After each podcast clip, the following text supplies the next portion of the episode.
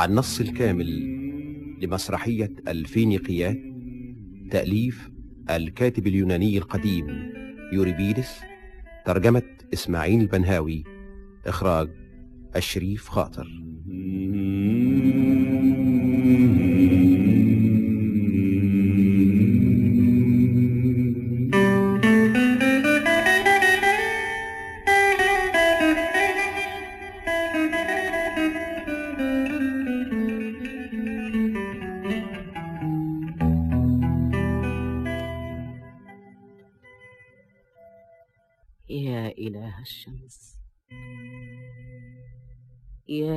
تشق طريقك وسط نجوم السماء.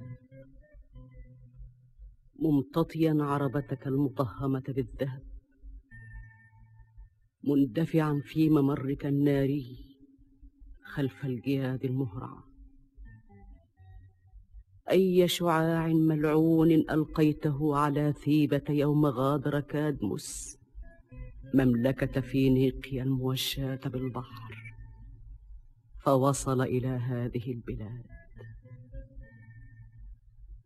لقد كان هو الذي تزوج منذ زمان بعيد هرمونيا ابنة كيبيرياس فأنجب بوليدروس الذي أنجب كما يقولون لبداكس ومنه جاء لايوس.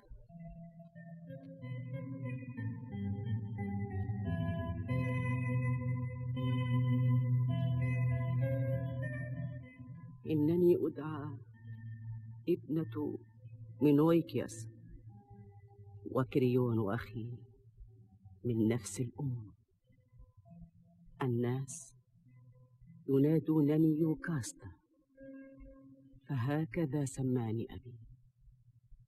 وأنا زوجة للايوس ولكن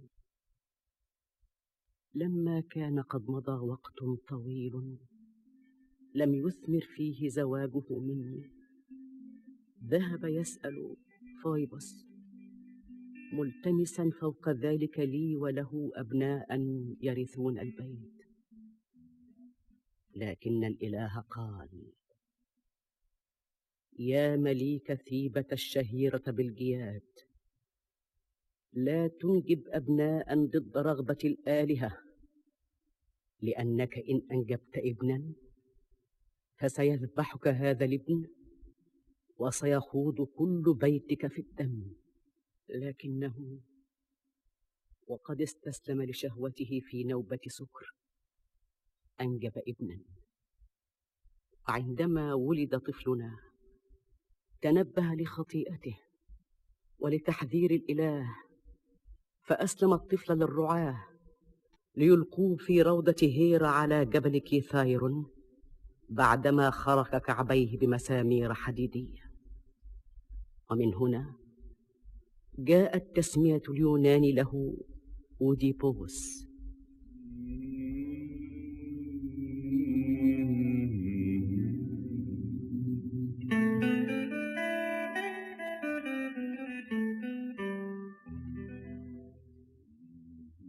لكن سوياس بوليبوس عثروا عليه فحملوه إلى وطنهم وألقوا به بين ذراعي مولاتهم فأرضعت هي الطفل الذي ولدته أنا موهمة زوجها بأنها هي التي أنجبت.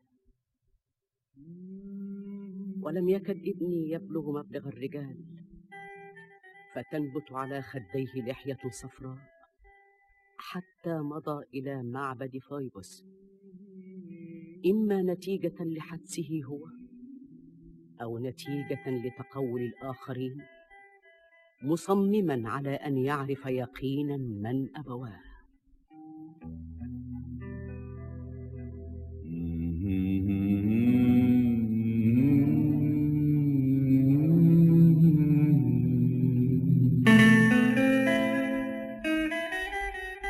ومثله كان ليوس زوجي يمضي في طريقه هو الآخر حريصا على أن يتبين ما إذا كان الطفل الذي كان قد ألقى به قد مات. والتقى كلاهما في المكان الذي تتحد عنده الطرق المؤدية إلى فوكيس. فناداه سائق عربة لايوس تنحى عن الطريق يا غريب مكانا لمولاي. لكنه بلا كلمة خطى بعجرفة إلى أمام. فاستنزفت الجياد بسنابكها الدماء من عروق قدميه. ثم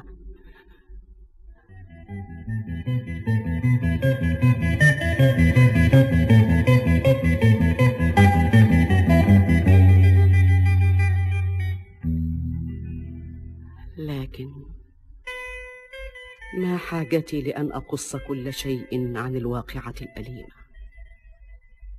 ذبح الابن أباه واستولى على عربته فأعطاها لبوليبوس من رباه.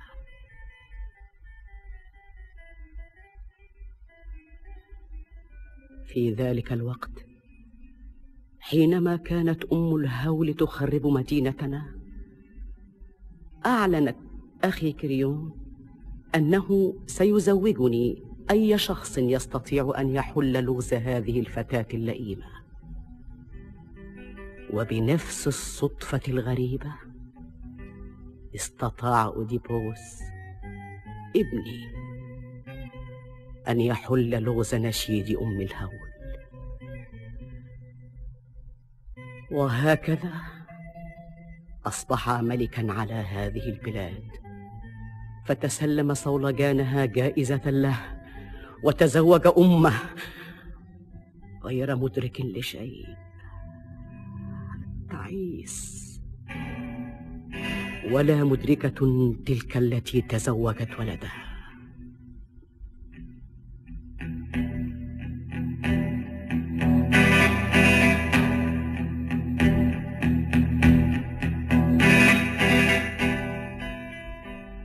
وحملت من ولدي ولدين. إتيوكليس والبطل بلونيكيس. وبنتين مثلهما.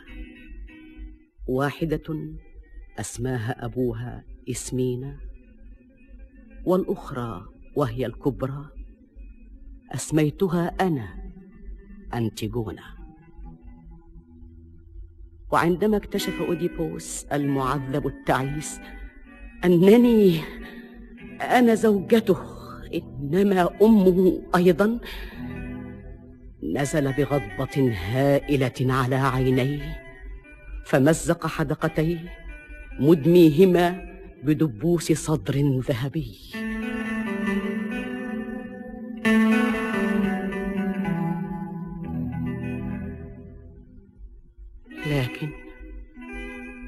منذ بلغ ولداي مبلغ الرجال الملتحين.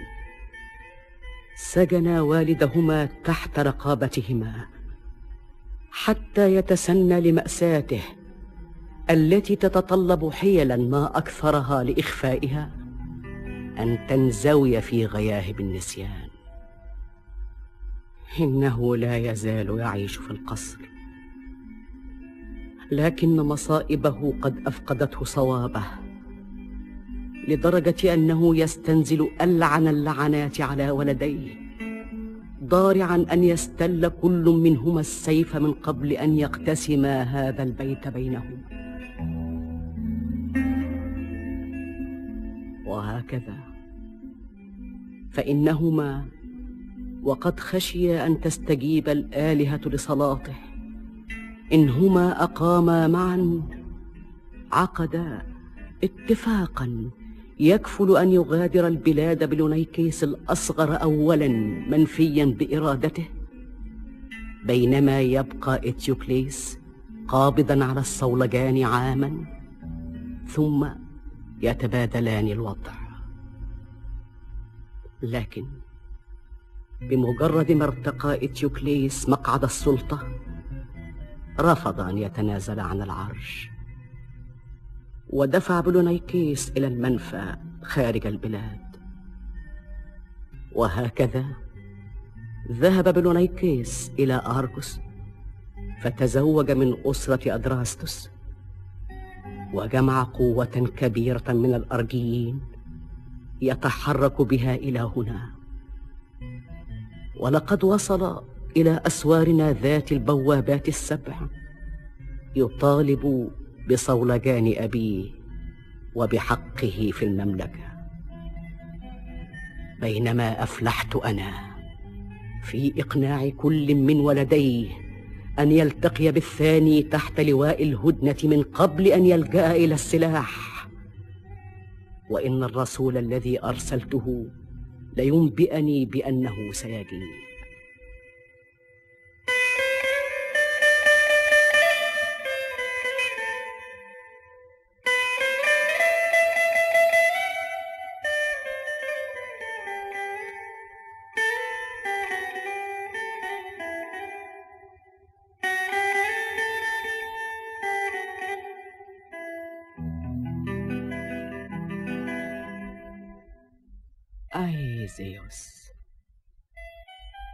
يا من موطنه قبة السماء المضيئة. أنقذنا. واسمح بأن يتصالح ولداي. إذ ينبغي عليك إن كنت حكيما حقا ألا تترك الإنسان المنحوس يبقى منحوسا إلى الأبد.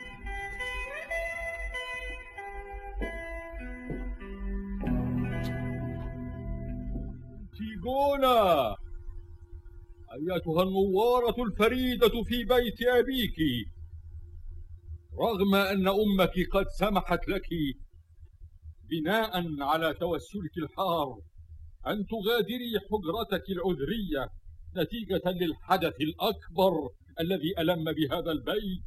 فتشاهدي الجيش الأرجي. انتظري لحظة حتى أستكشف الممر أولا. خشية أن يبين على الطريق. أي من المواطنين فتطولك يا مولاتي مذمة لا تنال مني أنا العبد في شيء. وحينما أتأكد من ذلك تماما سأخبرك بكل شيء رأيته وسمعته من الأرجين عندما ذهبت أحمل شروط الهدنة إلى أخيك ثم منه إلينا. لا. لا أحد من المواطنين يقترب من القصر. وإذا فارتقي الدرجات السدرية القديمة واركب السهولة التي تحوط نهر سنيروس ونبع ديركي لترى جيش الأعداء القوي. ناولني. ناولني يدك من السلالم. يد الشيخوخة إلى الشباب. تعينني على الصعود. أخي اقبضي عليك يا مولاتي الصديقة لقد جئت في وقت مناسب. فجيش بلاسكيا قد شرع الآن في التحرك وفرقهم العديدة تتفرق. هيكاتا يا ابنة لاتون الرهيبة. السهل برقة واحدة من برونز. نعم فبرونيكيس لا يأتي إلى البلاد في إقبال عادي. إنه برفقة فرسان كثيرين. وصليل أسلحة لا تحصى. يجيء. أه، هل البوابات محكمة الإيصاد؟ والأقفال النحاسية؟ هل ثبتت في أماكنها من أسوار أنفيون الحجرية؟ لا تراعي. آه، فكل ما في المدينة في أمان. لكن انتبهي إلى من يقبل أولا إذا كنت تريدين معرفتة. آه. من ذلك الذي يحمل شارة بيضاء؟ من ذلك الذي يمشي في مقدمة الجيش وعلى ذراعه يتأرجح درع كله من برونز؟ آه؟ آه. قائد يا مولاتي ممن هو؟ ابن من؟ أخبرني يا شيخ ما اسمه؟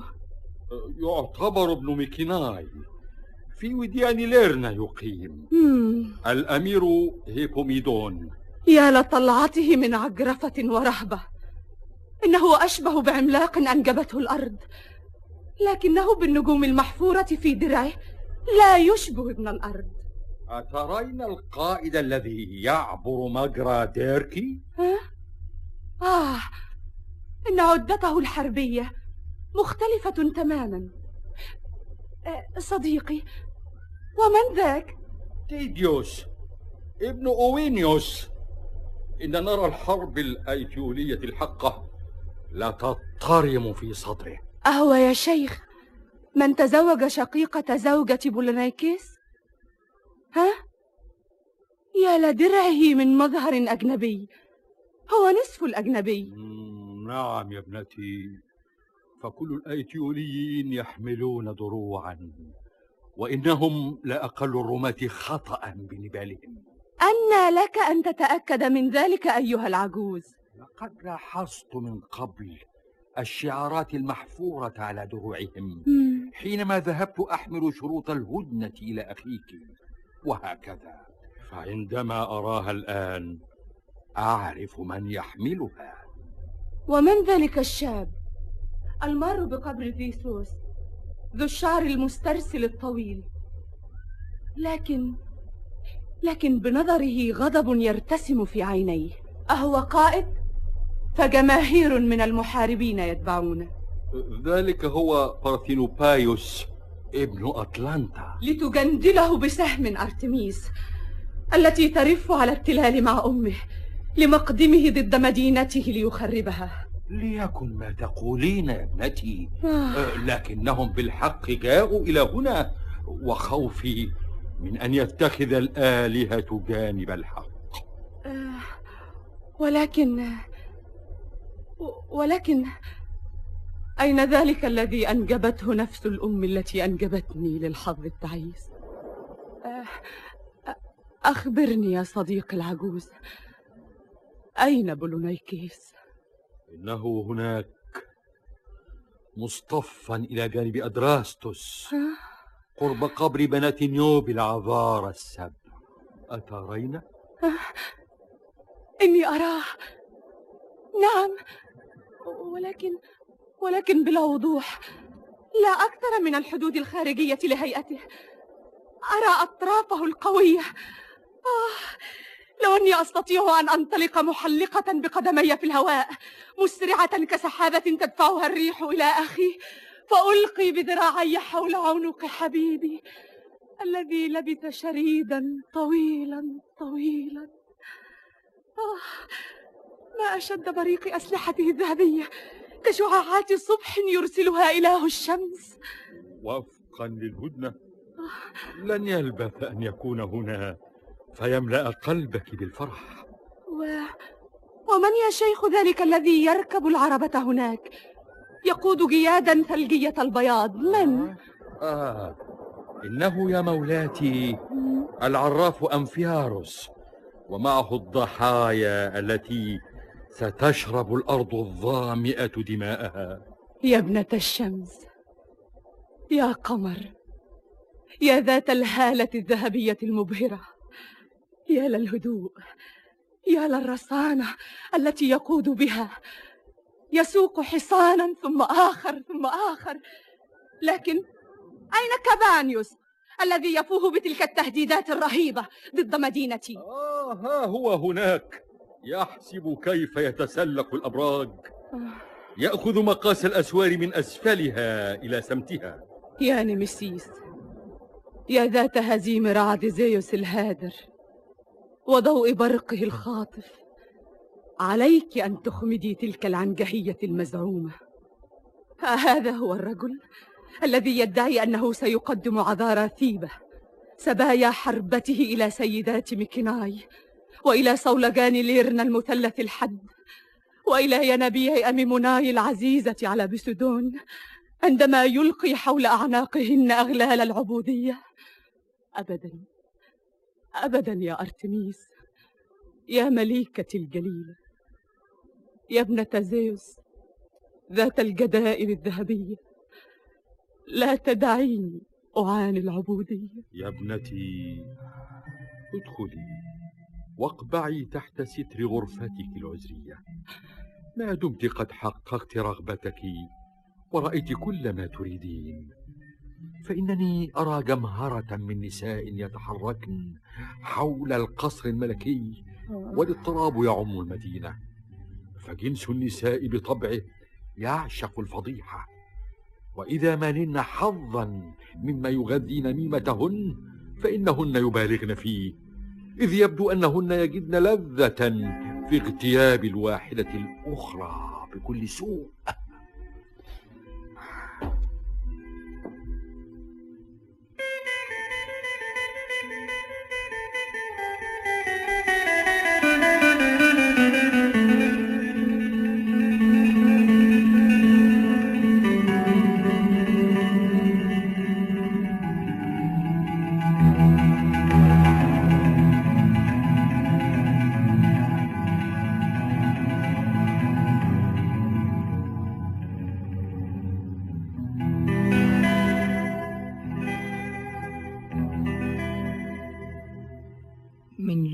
بحر تيريون أقبلت. هبة منتقاة هبة منتقاة للوكسياس من جزيرة فينيقية لأكون في خدمة فويبس. في بلاطه حيث يقبع مذبحه أسفل قمم البرناسوس المجللة بالثلوج واتخذت سبيلي تجديفا فوق مياه البحر الأيوني.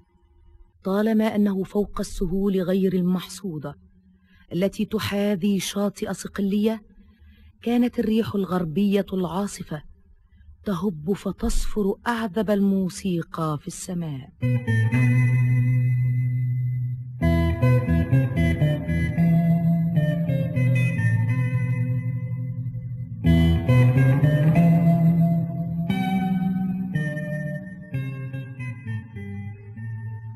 إلى أرض كدمس أقبلت مختارة من مدينتي.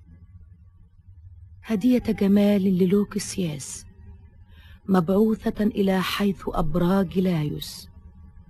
وطن لداتي أبناء أجنور المشاهير. فأصبحت هناك وصيفة لفايبوس مهداة إليه عطية. تماما كالعطايا التي يتلقاها من الذهب المشغول لكن مياه كاستاليا لا تزال حتى الآن في انتظاري لتندي شرف عذرية غدائري في خدمة فايبوس سلام أيها الصخر الذي يضرم نارا ساطعة فوق المرتفعات الباخية ذات القمم المزدوجة التي يأمها باخس. سلام أيها الكرم يا من تقطر عنبك الريان يوما بعد يوم. سلام يا كهف الأفعوان الرهيب ويا نظرة الإله المشرفة على التلال. ويا أيها الجبل المقدس الذي تصوته عواصف الثلوج ليتني كنت الآن أدور راقصة في حلبة الإله الذي لا يموت.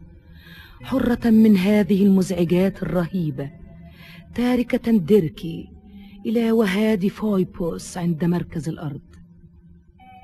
ها هو إله الحرب المتهور يقبل إلى المعركة أمام هذه الأسوار وقد أضرم شعلة القتل في هذه المدينة. ليفشل. فأحزان الصديق أحزاني أيضا. فإذا ما تعرضت هذه البلاد بأبراجها السبعة لأي بلوى فينبغي أن تقاسمها إياها مملكة فينيقيا.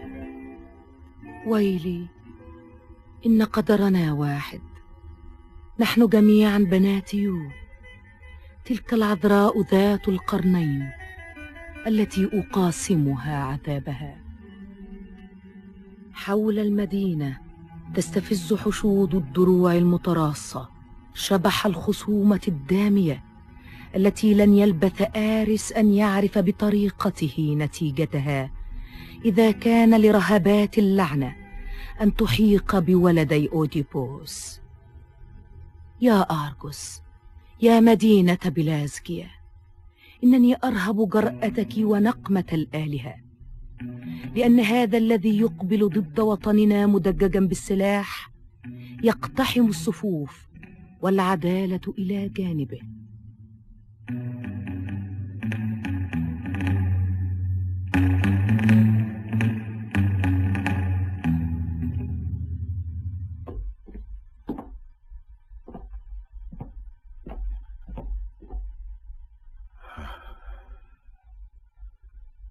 أولئك الذين يقومون بالحراسة والسهر على البوابة. قد سمحوا لي برضا تام أن أمر بين الأسوار. حتى أن الخوف الوحيد الذي يعتريني هو أنهم ربما قد أوقعوا بي في شرك حيلهم فلن يسمحوا لي بالخروج سالما. وهكذا ينبغي أن أدير رأسي في كافة الاتجاهات. هنا وهناك لآخذ حذري من أي غدر رغم تسلحي بهذا السيف فإنني سألهم نفسي بالثقة وليدة البسالة أه؟ ماذا؟ من يمضي هناك؟ أم أنه صوت عقيم أخشاه كل شيء يبدو خطرا للمغامرين حينما تشرع أقدامهم في وطء بلد عدو. ومع ذلك إنني أثق في أمي وفي نفس الوقت أشك فيها لحظها لي على القدوم هنا تحت لواء الهدنة. آه. حسن هناك النكدة على استعداد. ومذبح الهيكل قريب وهناك قوم في القصر فلأغمد سيفي في غمده القادم. ولأسأل هؤلاء الفتيات الواقفات قرب المنزل من هن أيتها السيدات القادمات من بلد أخرى؟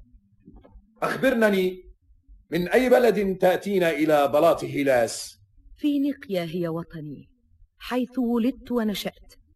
وبعث بي أبناء أبناء أجنور إلى هنا كثمرات دمار الحرب الأولى إلى فويبوس. لكن بينما كان ابن أديبوس النبيل على وشك أن يرافقني إلى حيث وحي لوكسياس وهياكله المقدسة إذا بالأرجيين يقبلون في نفس الوقت ضد مدينته بدورك أنبئني الآن. من أنت الذي يقبل على هذه القلعة؟ لمملكة ثيبة ذات البوابات السبع. أبي أوديبوس ابن لايوس. أنجبتني يوكاستا ابنة مينويكاس وشعب ثيبة يناديني بولونايكيس يا قريب أسرة أجنور موالي الذين بعثوا بي إلى هنا. عند قدميك يا أميري ألقي بنفسي وفقا لعادة بيتي. أخيرا أقبلت على وطنك أخيرا. السلام لك. كل السلام. أقبلي يا مولاتي الموقرة فافتحي الأبواب. أتسمعين يا أم هذا القائد؟ لم تتأخرين في مغادرة بيتك لتأخذ ابنك بين أحضانك؟ أيتها العذارى. إنني أسمعكن تنادين بلهجتكن الفينيقية. وإن قدمي العجوزين لتجرجران خطواتهما المترنحة لتقابل ولدي.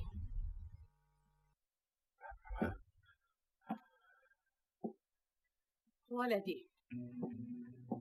يا ولدي. أخيرا بعد وقت طويل. ها أنا ذا أراك وجها لوجه. طوق بذراعيك صدر أمك. اقترب هنا مني بوجنتك وبخصلات شعرك المجعد الداكن وغط بها عنقي. السلام لك كل السلام. إنك لم تكد ترجع إلى ذراعي أمك إلا في الوقت الذي كاد الأمل والترقب كلاهما أن يموت. ماذا أقول لك؟ كيف أسترجع بكل الطرق بالكلمة بالفعل نعيم الأيام الخالية منذ زمن بعيد. وأعبر عن فرحتي بخطوات معقدة من الرقص المنتشي يا بني لقد تركت قاعات أبيك مهجورة. عندما أودى بك حنق أخيك إلى المنفى. حقا لقد افتقدك أصدقاؤك وافتقدتك ثيبة وكان هذا هو السبب في أني قصصت جدائل الفضية. وتركتها تسقط حزنا مع الدموع. لا أتشح بملابس بيضاء يا بني لكني ألبس بدلها من وقتها أسمال الحداد الكئيبة هذه. بينما ذلك العجوز ذو الحدقتين الكفيفتين الذي يغمره دائما غم أسى مزدوج على كلا الشقيقين اللذين ابتعدا عن بيتهما. قد اندفع يريد أن ينال نفسه بالسيف أو بالعقدة المدلاة من سقف حجرته وهو يئن بلعناته على ولديه. وها هو الآن؟ يدفن نفسه في الظلام يبكي دائما وينتحب وأنت أنت يا بني. لقد سمعت أنك تزوجت أجنبية وأنجبت أولادا. يا لفرحة بيتك. وإنهم وإنهم لا يقولون إنك قد عقدت حلفا أجنبيا. وحزني الذي لا ينضب أنا أمك. وحزن جدك لا الراحل على إقحامك هذا الزواج الكئيب علينا. بني لم تكن يدي تلك هي التي أضاءت لك شعلة الزواج كما جرى العرف وكما ينبغي لأم سعيدة.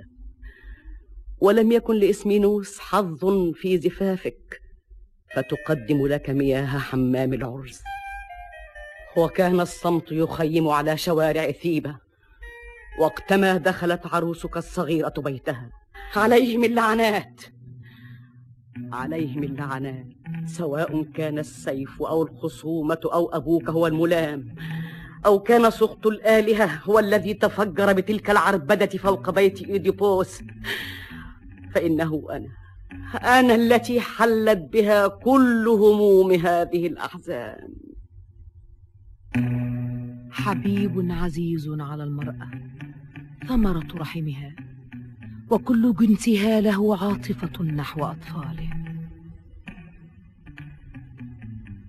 أمي لقد أقبلت وسط أعداء سواء عن حكمة أو حماقة لكن حب الوطن فرض على الجميع.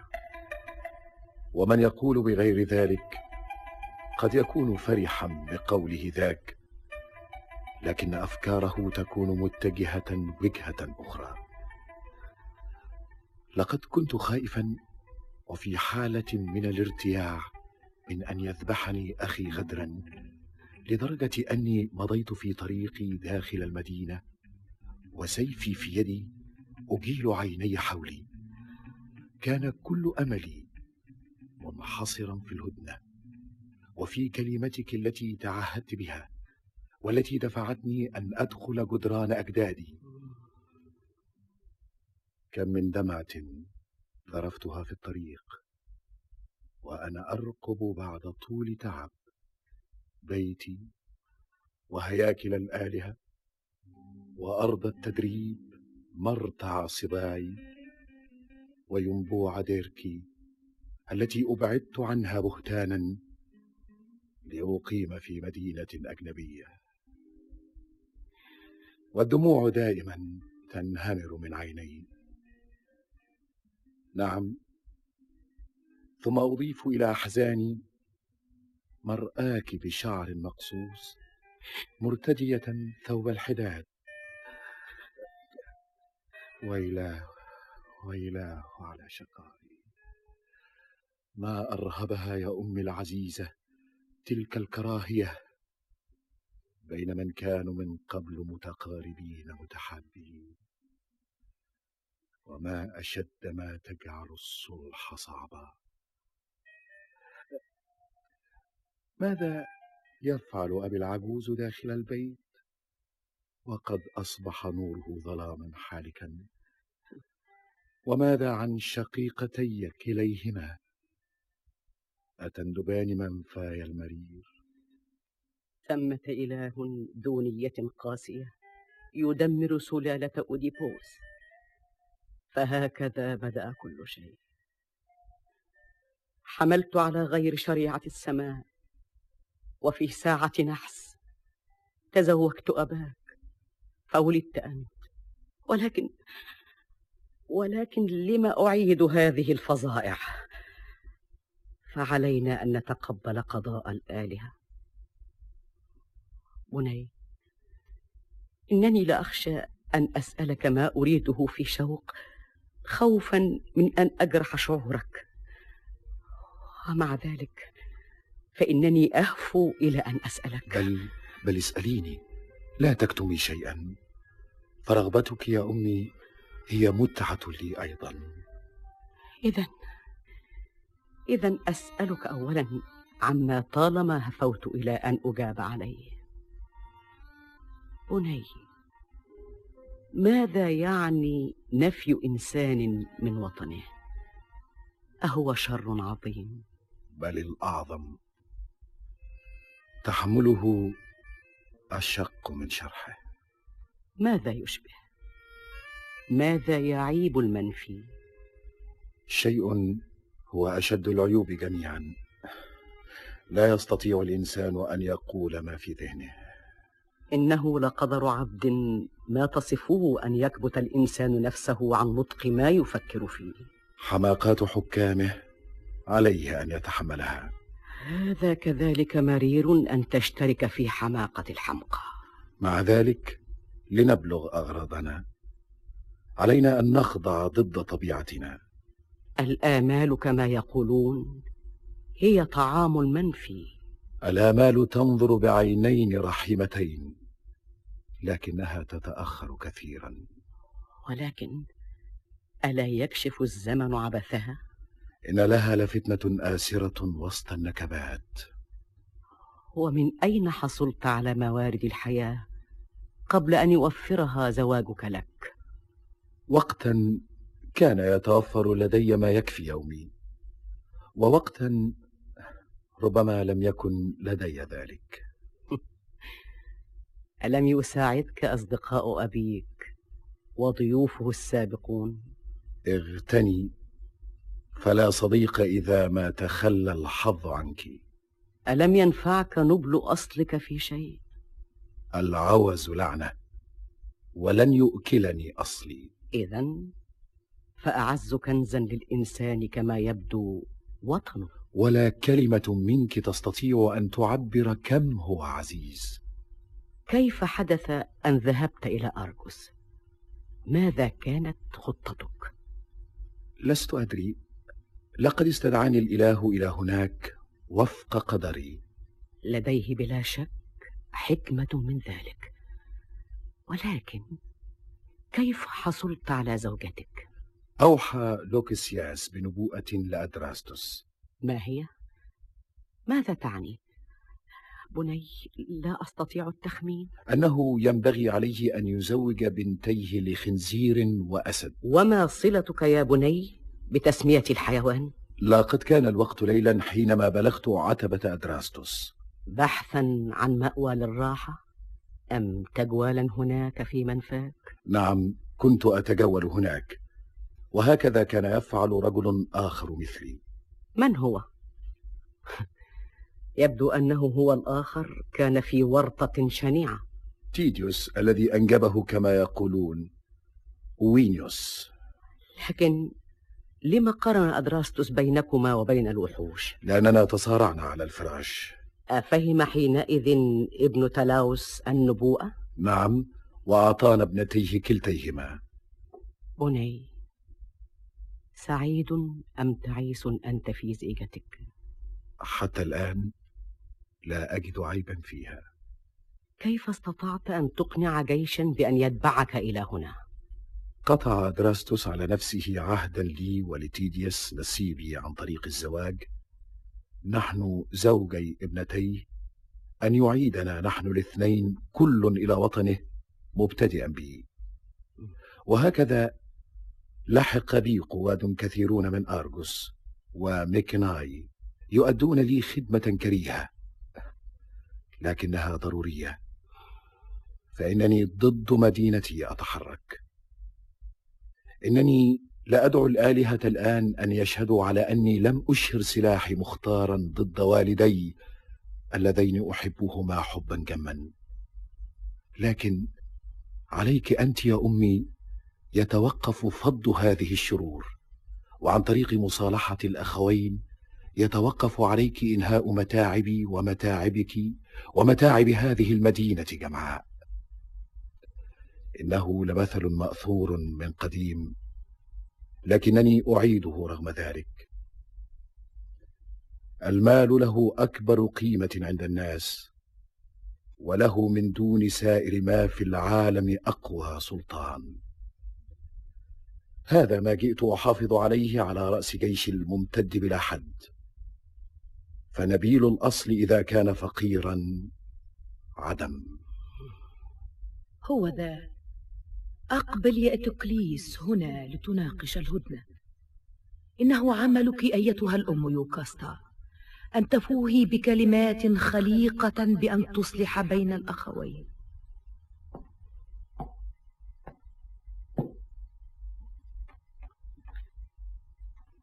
أمي. إني هنا. لكن من أجل إرضائك وحده أتيت. ماذا علي أن أفعل؟ دعي شخصا يبدأ الكلام. فقد أوقفت تحرك المواطنين في صفوفهم المزدوجة حول الأسوار حتى أسمع إلى قضائك فيما بيننا. فتحت لواء هذه الهدنة. قد حملتني على أن أسمح لهذا الشخص بدخول الأسوار. على رسلك. فالعجلة لا تحمل العدل معها أبدا يا بني. لكن التدبر البطيء غالبا ما يبلغ غاية حكيمة. اكبح شراسة نظرتك. ذلك الغضب اللاهث فليس هنا رأس جرجوم مبتورا.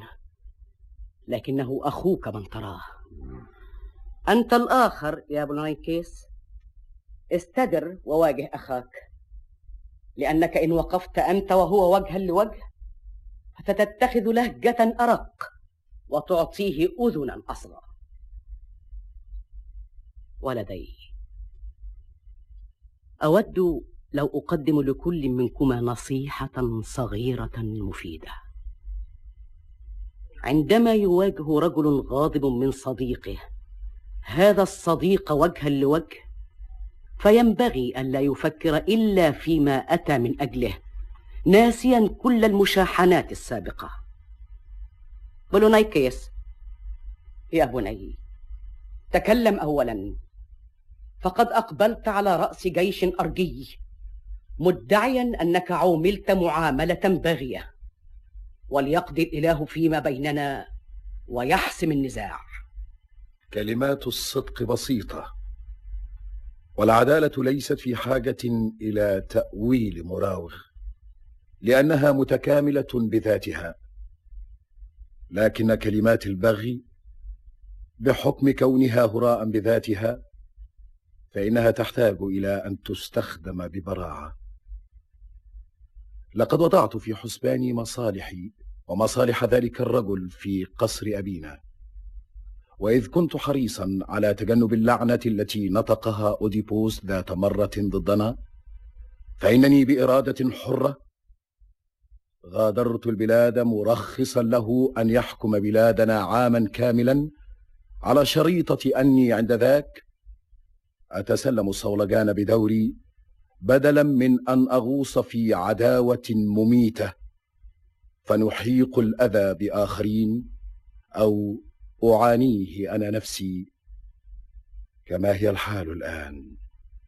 لكنه بعدما وافق على ذلك وأشهد الآلهة على قسمه لم ينفذ من عهوده عهدا بل لا يزال محتفظا في يديه بالسلطة ومعها نصيبي في ميراثنا حتى الآن لا زلت على استعداد لأن آخذ مالي وأن أسرح جيشي من هذه الأرض.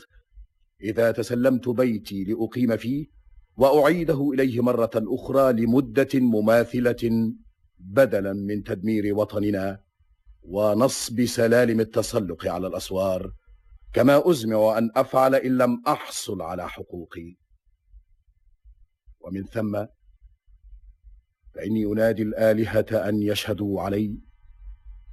أني رغم تعاملي بإنصاف في كل شيء فإن وطني قد سلب مني بغدر بالغ الكفر.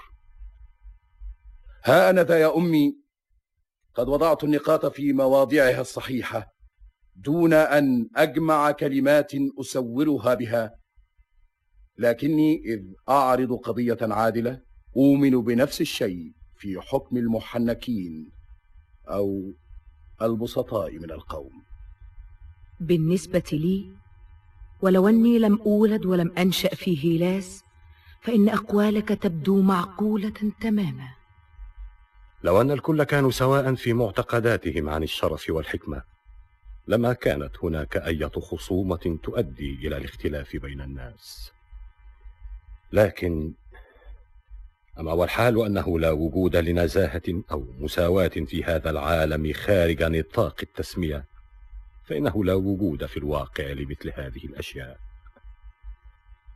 وإنني لأخبرك يا أمي دون أية مضاراة أنني على استعداد لأن أرتقي مطالع النجوم والشمس أو أن أغور تحت الأرض لو استطعت أن أفعل كي أحصل على السلطة وهي أقدس الآلهة.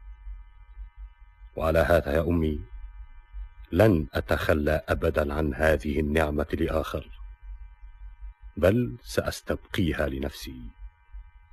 فليس من الرجولة في شيء أن يخسر الإنسان الكثير ويأخذ القليل.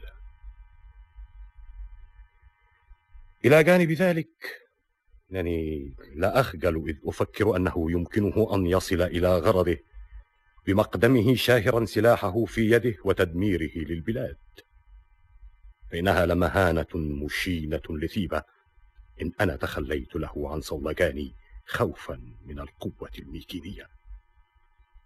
كان عليه يا أمي ألا يسعى للصلح عن طريق القوة المسلحة. فالكلام يحتوي كل شيء حتى ما قد ينال بحسام الأعداء. ومع ذلك إذا كان يريد وفقا لأي شروط أخرى أن يقيم هنا فليقم.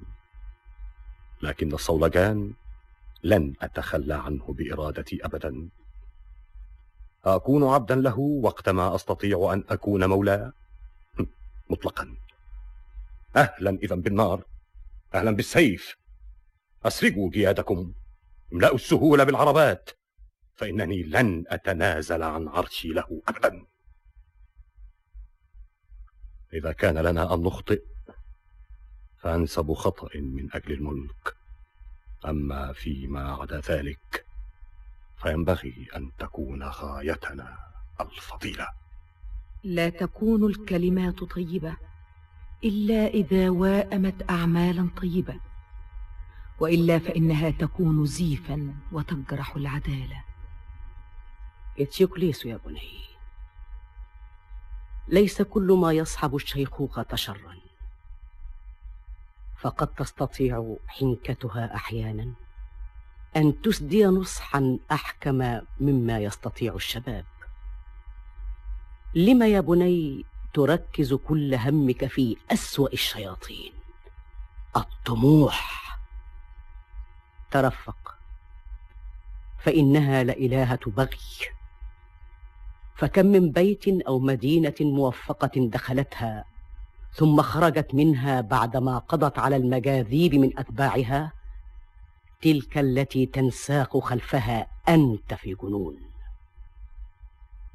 أفضل من ذلك بكثير يا بني أن تبجل المساواة التي تربط الصديق دائما بالصديق والمدينة بالمدينة. والحلفاء بالحلفاء. فتكافؤ الحقوق قانون طبيعي للإنسان. لكن القلة تقف دائما معادية للكثرة خارجة عليها مع مطلع فجر الكراهية. إنها المساواة التي وضعت للإنسان المقاييس وأنواع الموازين وميزت الأعداد. إن حدقة الليل الكفيفة وضوء الشمس يمضيان في مدارهما السنوي بنصيبين متكافئين. فلا يحقد أحدهما حينما يكون عليه أن يخضع. فإذا كانت الشمس والليل كلاهما في خدمة الإنسان ألا تقنع أنت بنصيب متكافئ معه في الميراث وتعطيه مثله؟ فإن لم يكن ذلك فأين هي العدالة؟ لم تسبغ على سلطة الملك قيمة أكبر مما تستحق؟ وعلى الكسب زورا وتضفي على ذلك جلالا؟ ألتبجيل الرتب قيمة؟ بل خيلاء. أم أنك تريد بتكديس الثروات في قاعاتك أن تكدس العمل معها هناك؟ لأي فائدة ذاك؟ إنما إنما هي مجرد اسم فالقناعة تكفي الحكماء. فليس للبشر في الحقيقة أموال خاصة. إنما إنما نحن نقوم فقط بحراسة ممتلكات الآلهة. وعندما يشاءون فإنهم يستردونها من جديد. يا بني الثروات لا مقام لها وإنما هي عابرة تنهار. هيا لو أني فرضت لك أمرين وخيرتك بينهما أيهما تفضل؟ أن تحكم أم تنقذ مدينتك؟ أتقول؟ أحكم؟ ثم إذا انتصر هذا وهزمت الحراب الأرجية قوة أبناء كادموس فسترى ثيبة هذه مدحورة سترى كم من سبية عذراء يدنسها رجال العدو في وحشية. فتصير تلك الثروة التي أنت منكب هكذا على الحصول عليها لعنة على ثيبة. ومع ذلك فلا تزال الطموح تتملكك. هذا أقوله لك يا إتيوكليس. وهذا لك بولونايكيس لقد أسبغ عليك أدراستوس معروفا غبيا وأنت كذلك قد أظهرت قلة تعقل بمقدمك لتدمير مدينتك. افرض أنك هزمت هذا البلد لا قدرت السماء. قل لي أستحلفك. كيف تقيم نصبا لزيوس؟ كيف تفتتح مراسم القربان بعد هزيمة بلدك؟ أو تحفر على الغنائم عند مجرى أناخوس؟ قدم بلونيكث ثيبة للنيران وأهدى هذه الدروع للآلهة. لا. لا أبدا يا بني. لن تكون لك هذه السمعة بين اليونان. أما أما من ناحية أخرى إذا هزمت أنت وانتصرت دعوى أخيك فكيف تعود إلى أرجس مخلفا خلفك موتى بلا عدد؟ سيقول البعض حتما بعدا لك يا أدراستوس من أجل هذا العريس النحس الذي جلبته على بيتك. بفضل زواج فتاة واحدة حل بنا هذا الدمار. إلى شرين يا بني تهرع فقدان التأثير هناك وهلاك وسط قواتك هنا. يا ولدي يا ولدي تخليا عن العنف. فرعونة رجلين إذا ما التقيا. تؤدي إلى أذية بالغة.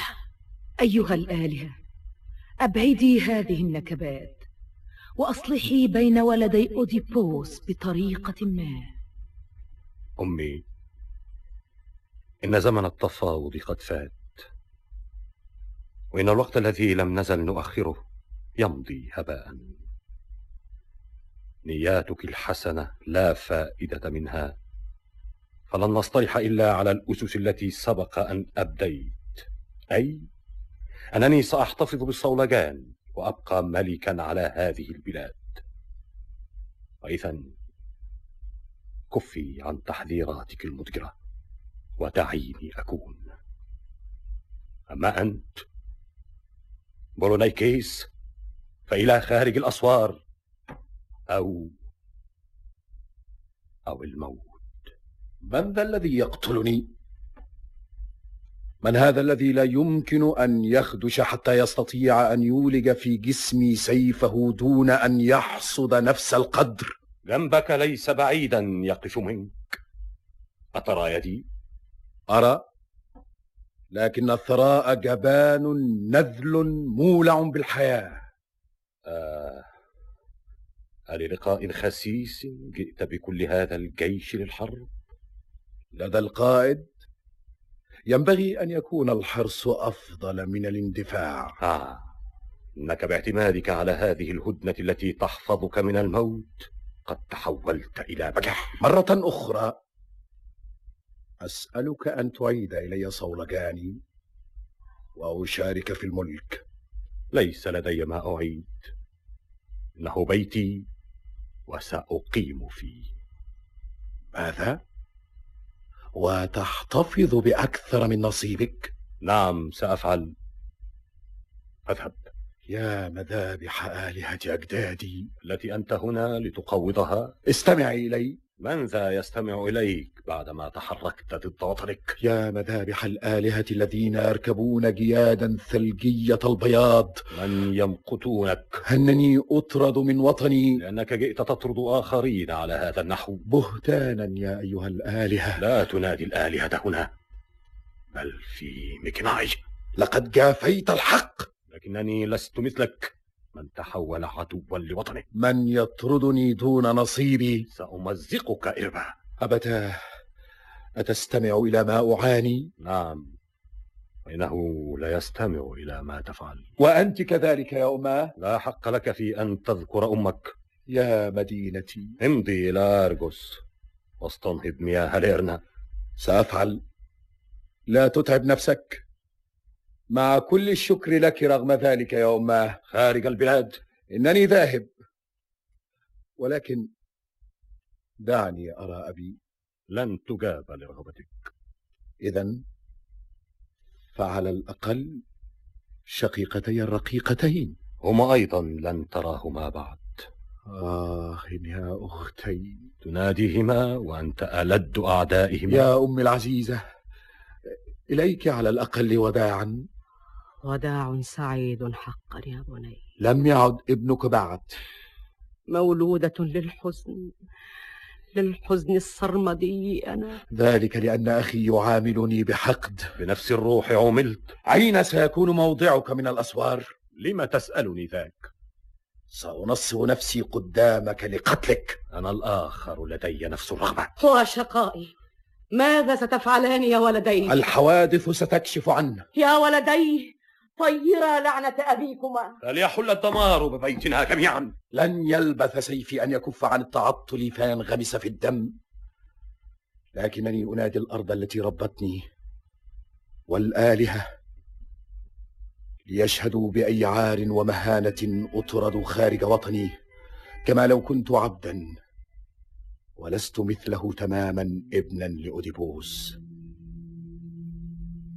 إذا ما ألم بك ضر يا مدينتي فلوميه لا تلوميني لأنني أقبلت كرها وبكراهة أطرد من هنا.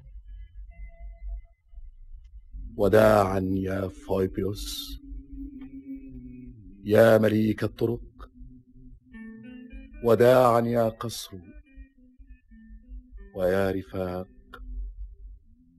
وداعا يا تماثيل الآلهة التي تضحى الخراف أمامها. لأنني لست أدري إن كنت سأوجه لك القول ثانية بعد.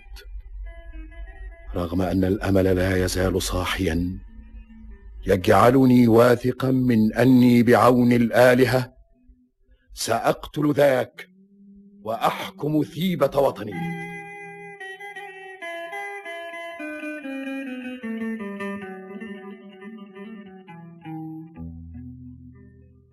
من البلد أخرج. لقد كان اسما حقيقيا ما أطلقه عليك أبونا عندما أوحى إليه إله ما فسماك بولونيكيس اسما ينبئ عن النزاع.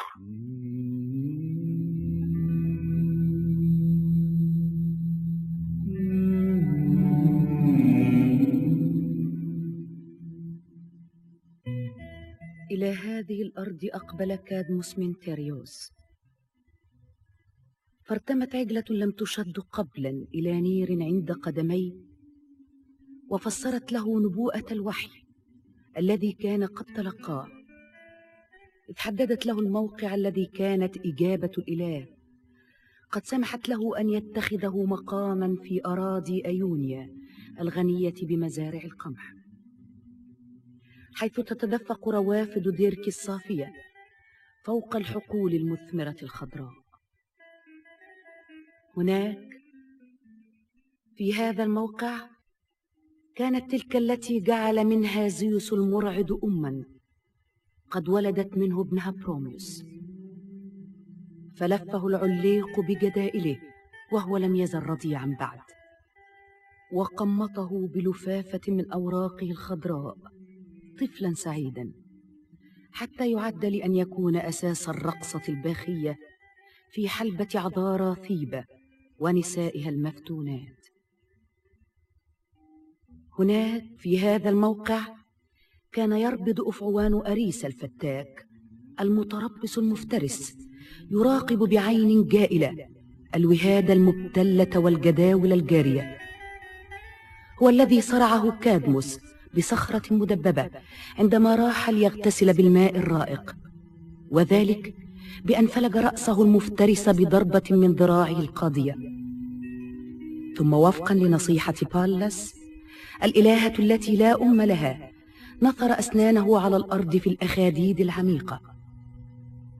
فلم يلبث أن ظهر منها نابتا فوق سطح التربة جيش مدرع. لكن المذابح الكئيبة وحدت من جديد بين هؤلاء وبين أرضهم الحبيبة. فسقوا بدمائهم الأرض التي تمخضتهم نحو أثير السماء المنير. وأنت يا إبافوس يا ابن زيوس يا من أنجبتك جدتنا يو أناديك بلهجة الأجنبية. وبصلوات الأجنبية أدعوك أن تحل على هذا البلد. فقد كان استقرار أحفادك هنا تكريما لك. فازت به تلكما الإلهتان ذات الاسم المزدوج بريسيفوني وديميتير الحانية هي الأرض مليكة الكل مربية الجميع. فابعث بهاتين الإلهتين حاملتي المشعل لنجدة الأرض فكل شيء على الآلهة يسير.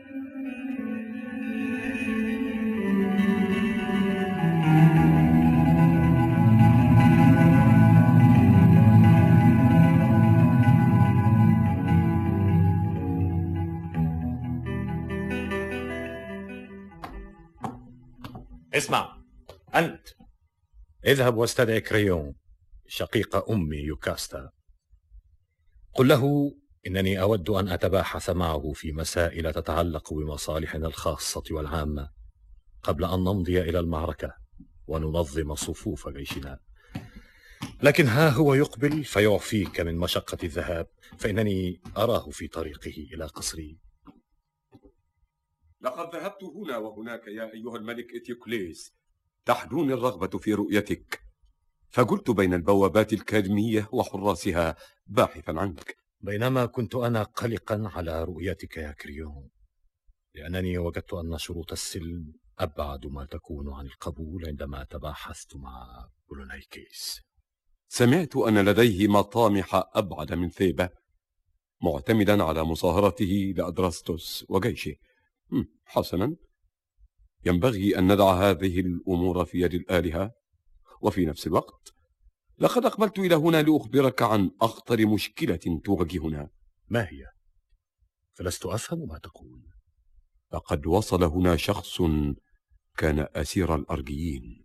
أية أنباء يحملها من معسكرهم؟ يقول إن الجيش الأرجي يزمع أن يطوق بنطاق من السلاح مدينة الكدميين. وأبراجها. آه في هذه الحال يجب أن تدفع مدينة ثيبا قوادها خارجها. إلى أين؟ أصغير أنت بحيث لا ترى ما ينبغي أن تراه؟ إلى عبر الخنادق هناك في انقضاض فوري. قوات بلدنا صغيرة في مقابل قوات لا تعد. مم. كما أني أعلم جيدا أنهم قد اشتهروا بالبسالة. أي سمعة وضيعة لا تمس هؤلاء الأرجيين من بين اليونانيين. لا تراعي أبدا فلن ألبث أن أحشد السهل بسرعهم كنت أتمنى ذلك. لكنني لكنني أرى فيه عقبات كثيرة. ثق بي ولن أبقي جيشي داخل الأسوار. ومع ذلك فالنصر ليس إلا أمر تدبر سليم.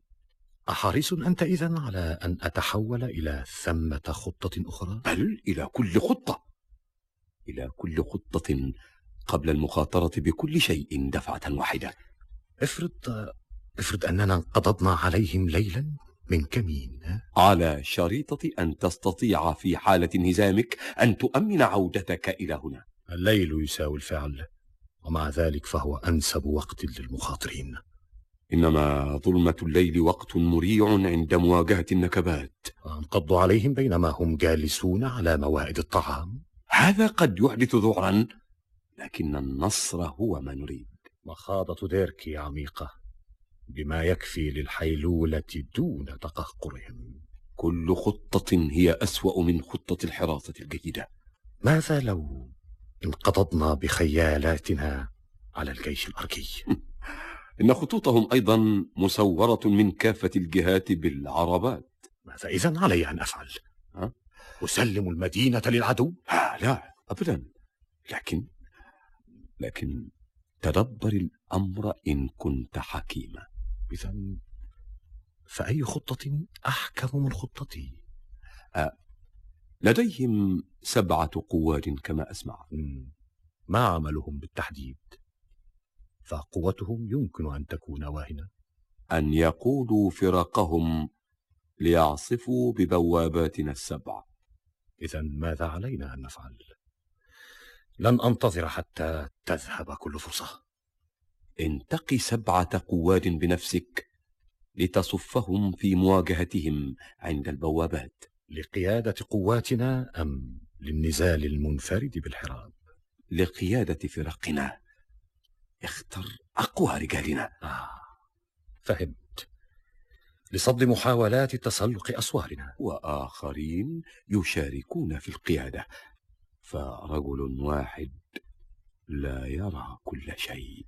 أختارهم لشجاعتهم أم لتعقلهم الحكيم؟ لهما معا. فكلاهما بدون الآخر عديم ليكن ما يلي. سأمضي إلى بواباتنا السبع م- وأنصب القادة في مواقعهم من البوابات كما تنصح. م- أرصهم رجلا إزاء رجل في مواجهة العدو. ولتعلم أن اختيار اسم أي واحد منهم إنما هو مضيعة فظيعة للوقت بينما يعسكر العدو أسفل جدراننا بالضبط. لكنني سأذهب. سأذهب حتى لا تتعطل يداي بعد آه ليتني ألتقي بأخي وجها لوجه وألتحم به يدا بيد حتى الموت لمجيئه يخرب بلادي لكن إذا ما تعرضت لأي بلاء فيجب أن تنجز الزواج بين أنتيجون أختي وهيمون ابنك. أما وإني ذاهب إلى المعركة الآن فإنني أقر خطبتهما السابقة. أنت أخو أمي فما حاجتي إلى أن أضيف؟ فاهتم بأمرها كما تستحق. من أجلك. من أجلي كلينا أما عن والدي فقد كان آثما في حق نفسه بفقده عينيه. فليس لدي كثير ثناء عليه؟ فبلعناته قد يصرعنا نحن أيضا. أه ثمة شيء واحد بقي علينا أن نقوم به هو أن نسأل تريزياس العراف إن كان لديه شيء ينبئنا به عن إرادة الآلهة. سأبعث ابنك مينويكياس الذي يحمل اسم أبيك. ليحضر تريزياس إلى هنا يا كريون لأنه معك سيكون على استعداد للحديث. ذلك رغم ازدرائي حتى الآن وفي مواجهته لفنه النبوئي حتى أن لديه ما قد يحفظه عليه. وهذه الوصية يا كريون احملها لثيبة ولك. إذا انتصرت دعواي فلا تقدموا مطلقا لجثمان بولونيكيس قبرا في تربة ثيبة. فإن حدث ودفنه صديق ما فليكن الإعدام جزاء هذا الإنسان. كريون ما سبق لك وما يلي لخدمي؟ أحضروا ثوبي المدرع حتى أشرع على الفور في القتال المقسوم. يحالفني حق يقود إلى النصر. سنصلي للآلهة أن تنقذ مدينتنا. فهي أفضل غاية.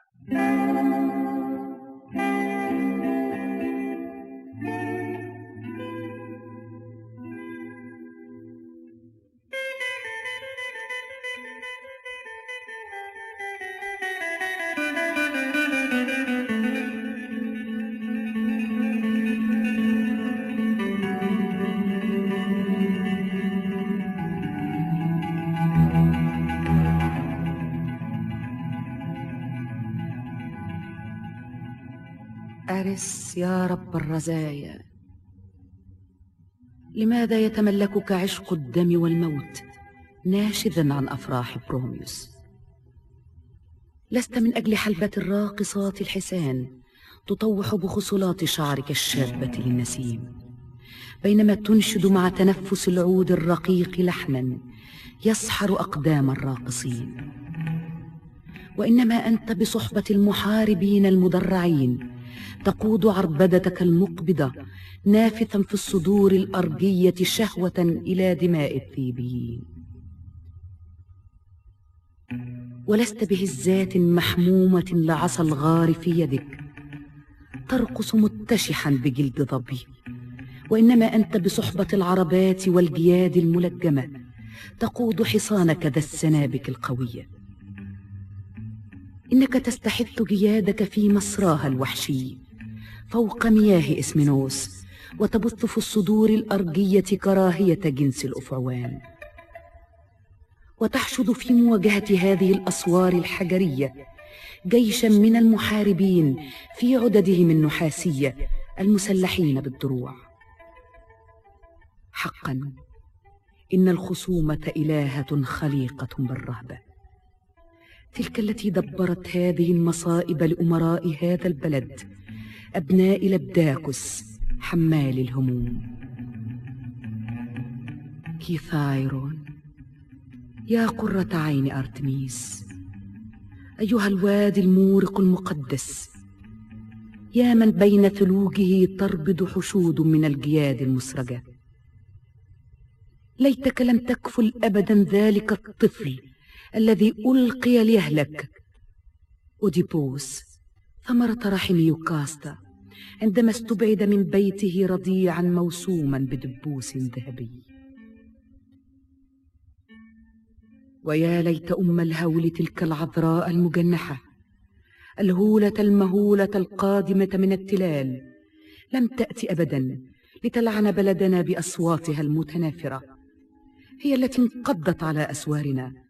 فخطفت أبناء كادموس بأطرافها المخلبية وولت بهم إلى ساحات الضوء المهجورة. هذه الشيطانة التي بعث بها هادس من جهنم لتجندل أبناء كادموس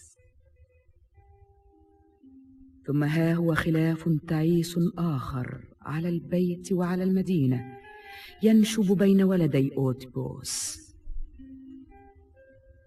فلن يكون الخطأ صوابا أبدا.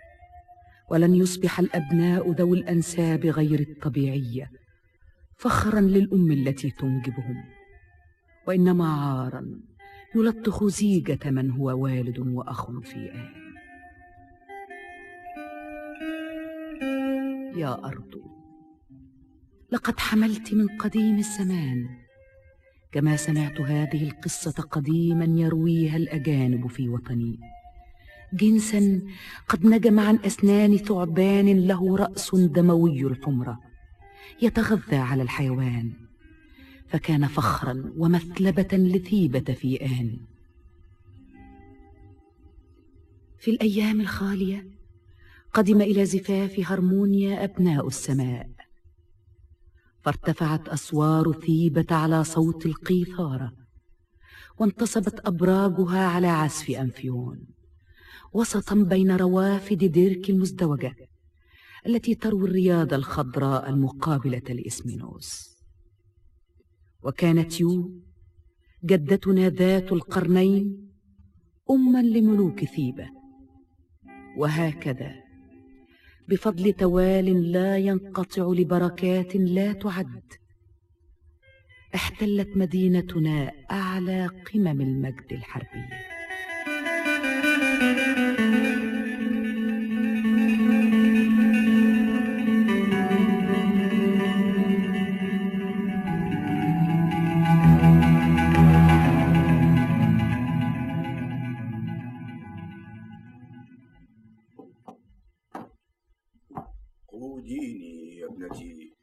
هنا يا أبي؟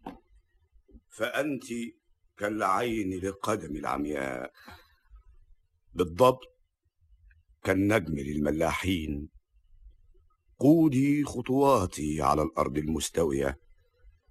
تقدميني حتى لا نتعثر. فأبوك لا حول له.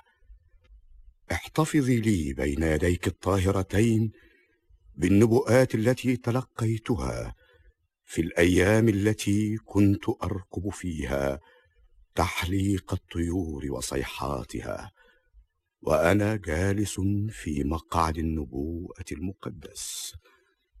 قل لي يا منويكياس الصغير يا ابن كريون. نعم.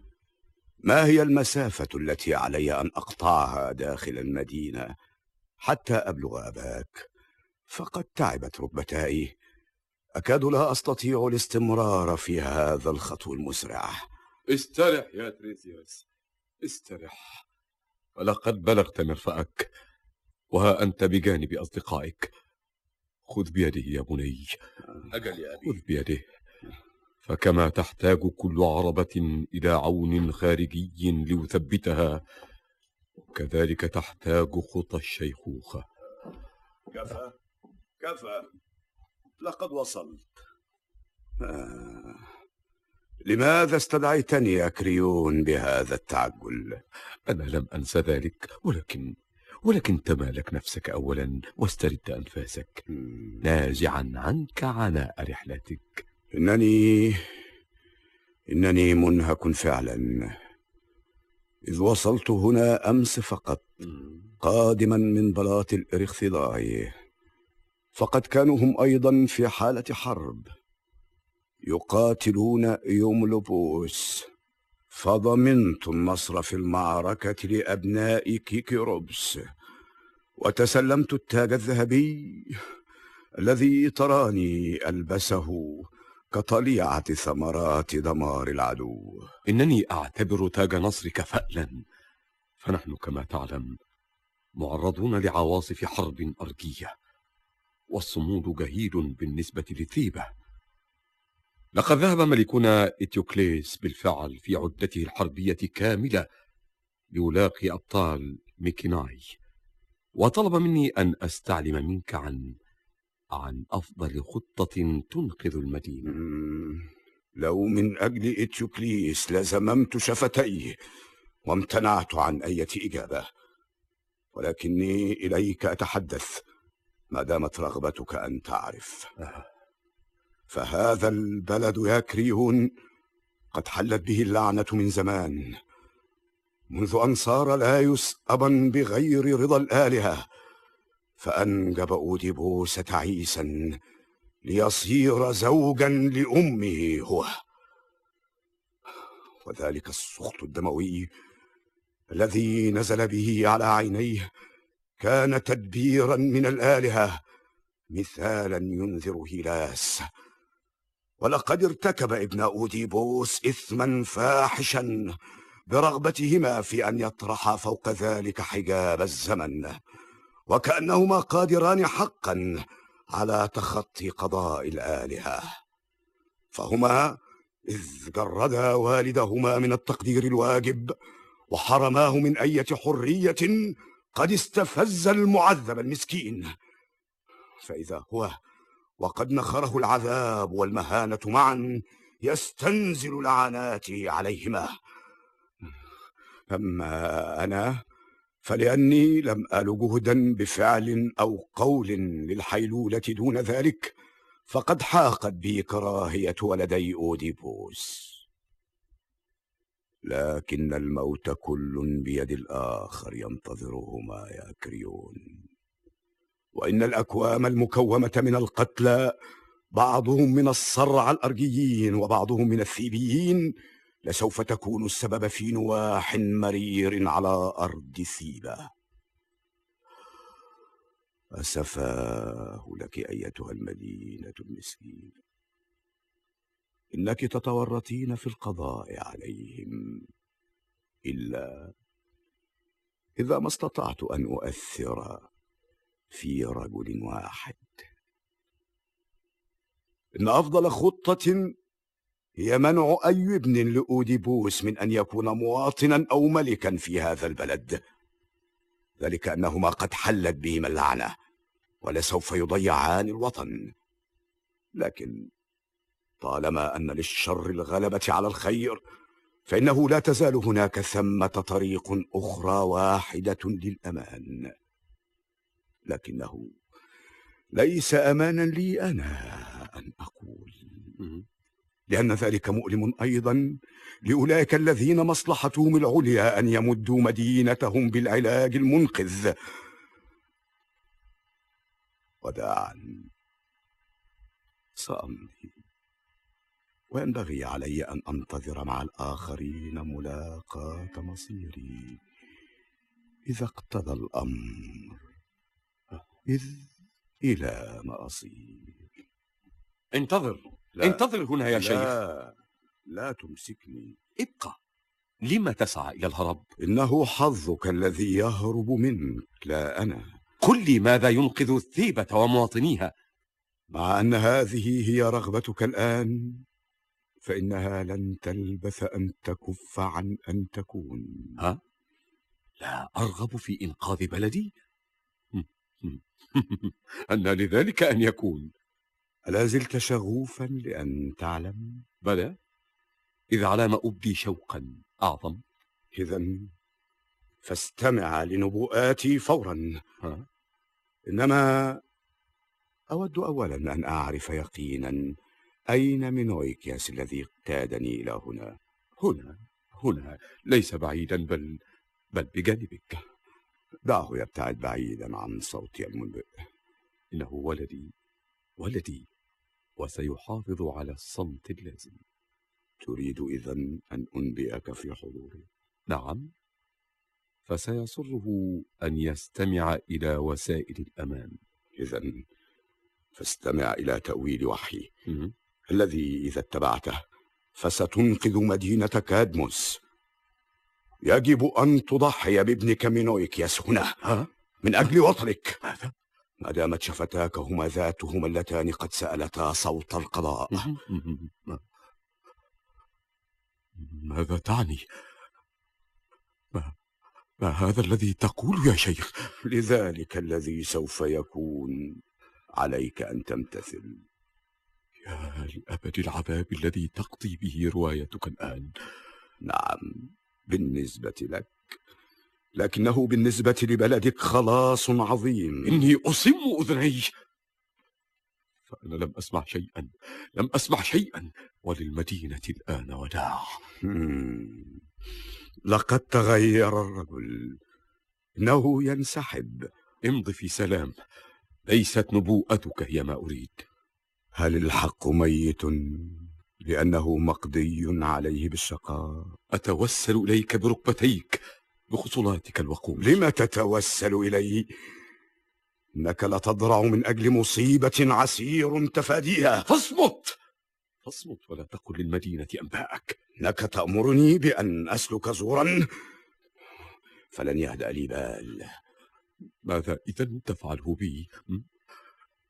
أقتل ابني؟ هذا للآخرين أن يقرروه. ليس علي سوى أن أتكلم. ومن أين أتت هذه اللعنة علي وعلى ابني؟ حسنا تفعل. إذ تسألني وتختبر ما قلت. في المربد البعيد هناك الذي كان الأفعوان ابن الأرض يقبع فيه متربصا يحرس ينابيع دركي. يجب أن يضحى بهذا الفتى ويسفك دم حياته على الأرض وذلك بسبب حقد آرس القديم على كادموس فهكذا يسأر لمصرع ثعبانه وليد الأرض. إن فعلت ذلك تكسب آرس حليفا. فإذا ما تلقت الأرض حصادا لقاء حصاد ودما بشريا مقابل دم فستلقاها قد استعادت رحمتها. هي التي أنجبت من حبة الأفعوان تلك محصولا رهيبا من المحاربين بخوذات ذهبية. فمن ينجم عن أسنان الأفعوان ينبغي أن يهلك. الآن أنت الحفيد الوحيد المتخلف من بذرة ذلك الجنس المنثور. ومن سلالة نقية سواء من شجرة الأم أو شجرة الأب أنت وأبناؤك هؤلاء. أما هيمون فإن زواجه يحصنه من أن يكون هو الضحية فلن يعد وحيدا بعد. ورغم أنه لم يوفق قرانه فإنه مخطوب. أما هذا الفتى الغض المكرس لخدمة المدينة قد ينقذ بموته بلاده ولسوف يجعل من رجعة أدراستس ورجاله الأرجيين أمرا مريرا.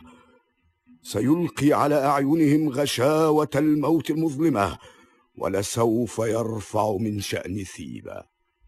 فاختر واحدا من هذين البديلين إما أن تنقذ المدينة أو ابنك. الآن لديك كل ما لدي. آه، قوديني يا ابنتي إلى البيت. أحمق هو الرجل الذي يمارس العرافة. لأنه إن أنبأ بجواب غير مقبول فإنه يجعل من نفسه مكروها لدى أولئك الذين يسعون إليه. بينما هو إذا ما خدع بدافع الشفقة أولئك الذين يستشيرون يأثم في حق الآلهة. كان ينبغي أن يكون فويبيوس هو العراف الوحيد لأنه لا يخشى أي إنسان. لما أنت ساكت يا كريون لما تصمت شفتاك وتخرسان؟ أنا الأخرى لا أقل عنك خيبة أمل. ماذا يمكن أن يقال؟ ماذا يمكن أن يقال؟ إنه لواضح ما ينبغي أن يكون قولي. إذ لم أغوص في أعماق الأسى بحيث أضحي بابني من أجل المدينة. فحب الأبناء يربط بالحياة كل الناس ولا يمكن أن يدع أحد ابنه ولده. يموت. فلا يمنحنني أحد على قتل أولادي. إنني على استعداد لأن أموت أنا نفسي. فإنني فإنني لكبير السن حتى أحرر بلدي. إنما أنت أنت يا بني فاستمع إلى هذا. استمع إلى هذا أمام كل المدينة. أسرع أسرع وفر بعيدا عن هذا البلد. بغض النظر عن أقوال هؤلاء العرافين السائبة فإنه سيمضي إلى الأبواب السبع والقادة هناك ويحكي كل ذلك لحكامنا وقادتنا. فلو أننا استطعنا الآن أن نسبقه فقد يمكن إنقاذك. ولكن ولكن إذا ما توانيت فقد قضي الأمر بالنسبة لنا ولسوف تموت إلى أين أفر؟ إلى أي مدينة؟ إلى أي من ضيوفنا الأصدقاء؟ فر إلى أبعد ما يبعدك عن هذا البلد لك أنت أن تسمي المكان وعلي أن أنفذ أمرك بعدما تغادر ديلفي إلى أين أذهب يا أبي؟ إلى أيتوليا ثم إلى ما؟ إلى أرض بريسبروتيا. إلى مدخل دودن المجيد. ها أنت تتابعني؟ أية حماية ألقاها هناك؟ سيهديك الإله السبيل. كيف أجد وسائل العيش؟ سأمدك بالمال. فكرة حسنة منك يا أبي فامضي.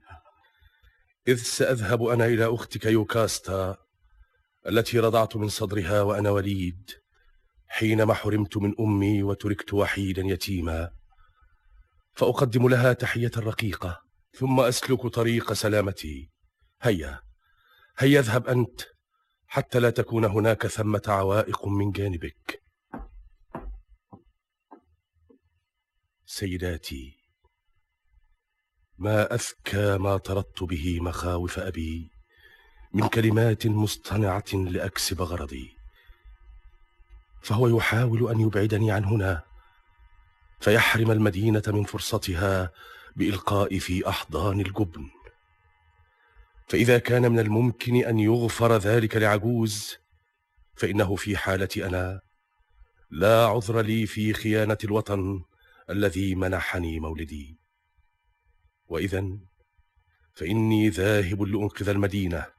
ثقن من ذلك. سأضحي بحياتي من أجل هذا البلد. إنه لمن العار أن يقف هناك أولئك الذين لا يكبلهم وحي ولم يخضعوا لقانون القدر الحديدي كتفا لكتف بلا خوف من موت يحاربون دفاعا عن بلادهم أمام الأسوار. بينما أفر أنا من المملكة جبانا خائنا لأبي وأخي ومدينتي فأبقى حيثما أعيش أبدو خسيسا أبدا. لا. لا وحق زيوس وكل نجومه وأرس إله الدم الذي نصب محصول المحاربين الذي نجم يوما عن الأرض أمراء على هذا البلد هذا لن يكون بل سأمضي وأقف على أعلى المشارف فأتكفل بتوجيه ضربة موتي بنفسي من فوق هوة الأفعوان العميقة البقعة التي وصفها العراف فأحرر بلدي. ها أنا ذا تكلمت. الآن أمضي. فأقدم لمدينتي قربانا من حياتي. لا مجرد عطية تافهة لأخلص هذه المملكة من محنتها. فلو أن كل إنسان تلقى وأنفق كل خير في طاقته متبرعا به لصالح وطنه لما عانت بلادنا متاعب كثيرة بعد ولسوف يعمها الرخاء.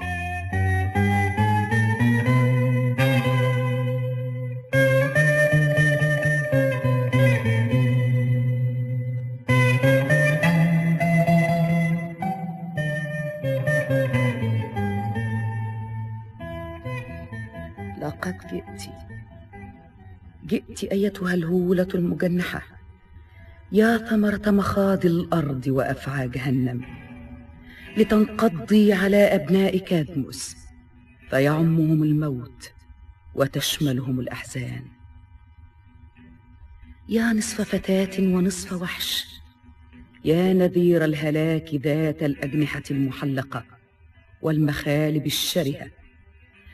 كنت في الأيام الخالية تختطفين الضحايا من الشباب من مساكن ديركي وأنت تطلقين حولك صيحاتك الناشدة فتجلبين على وطننا لعنة مهلكة لعنة سفك الدم.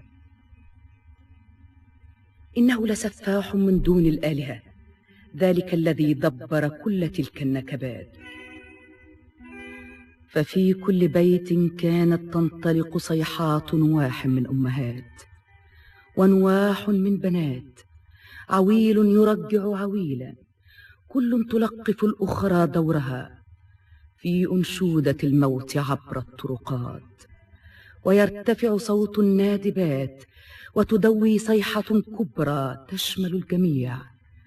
كلما حملت تلك الفتاة المجنحة بعيدا عن المدينة ضحية ما. وأخيرا أقبل أوتيبوس رجل الأحزان.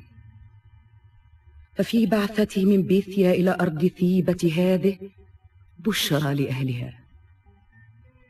ثم كان مصدر أسم فيما بعد لأنه حينما نجح في حل اللغز شكل مع أمه اتحادا غير مبروك. فيا ويلاه لقد دنس المدينة. وبلعناته التعيس أقحم ولديه في خصومة أثيمة أودت بهما إلى الخوض في بحار من الدم.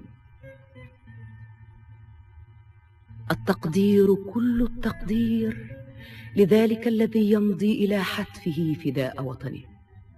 مخلفا لكريون ميراثا من دموع لكنه مكتوب له أن يجلل بالنصر أبراجنا المسورة السبعة. بوركت أمومتنا. بوركت بهؤلاء الأبناء يا بالس الرحيمة يا من استطعت بتسديد سديد لحجر أن تسفكي دم الأفعوان موحية لكادموس أن يقوم بهذا الفعل عنك. فكانت نتيجته لعنة شيطان حلت بهذا البلد. فخربت.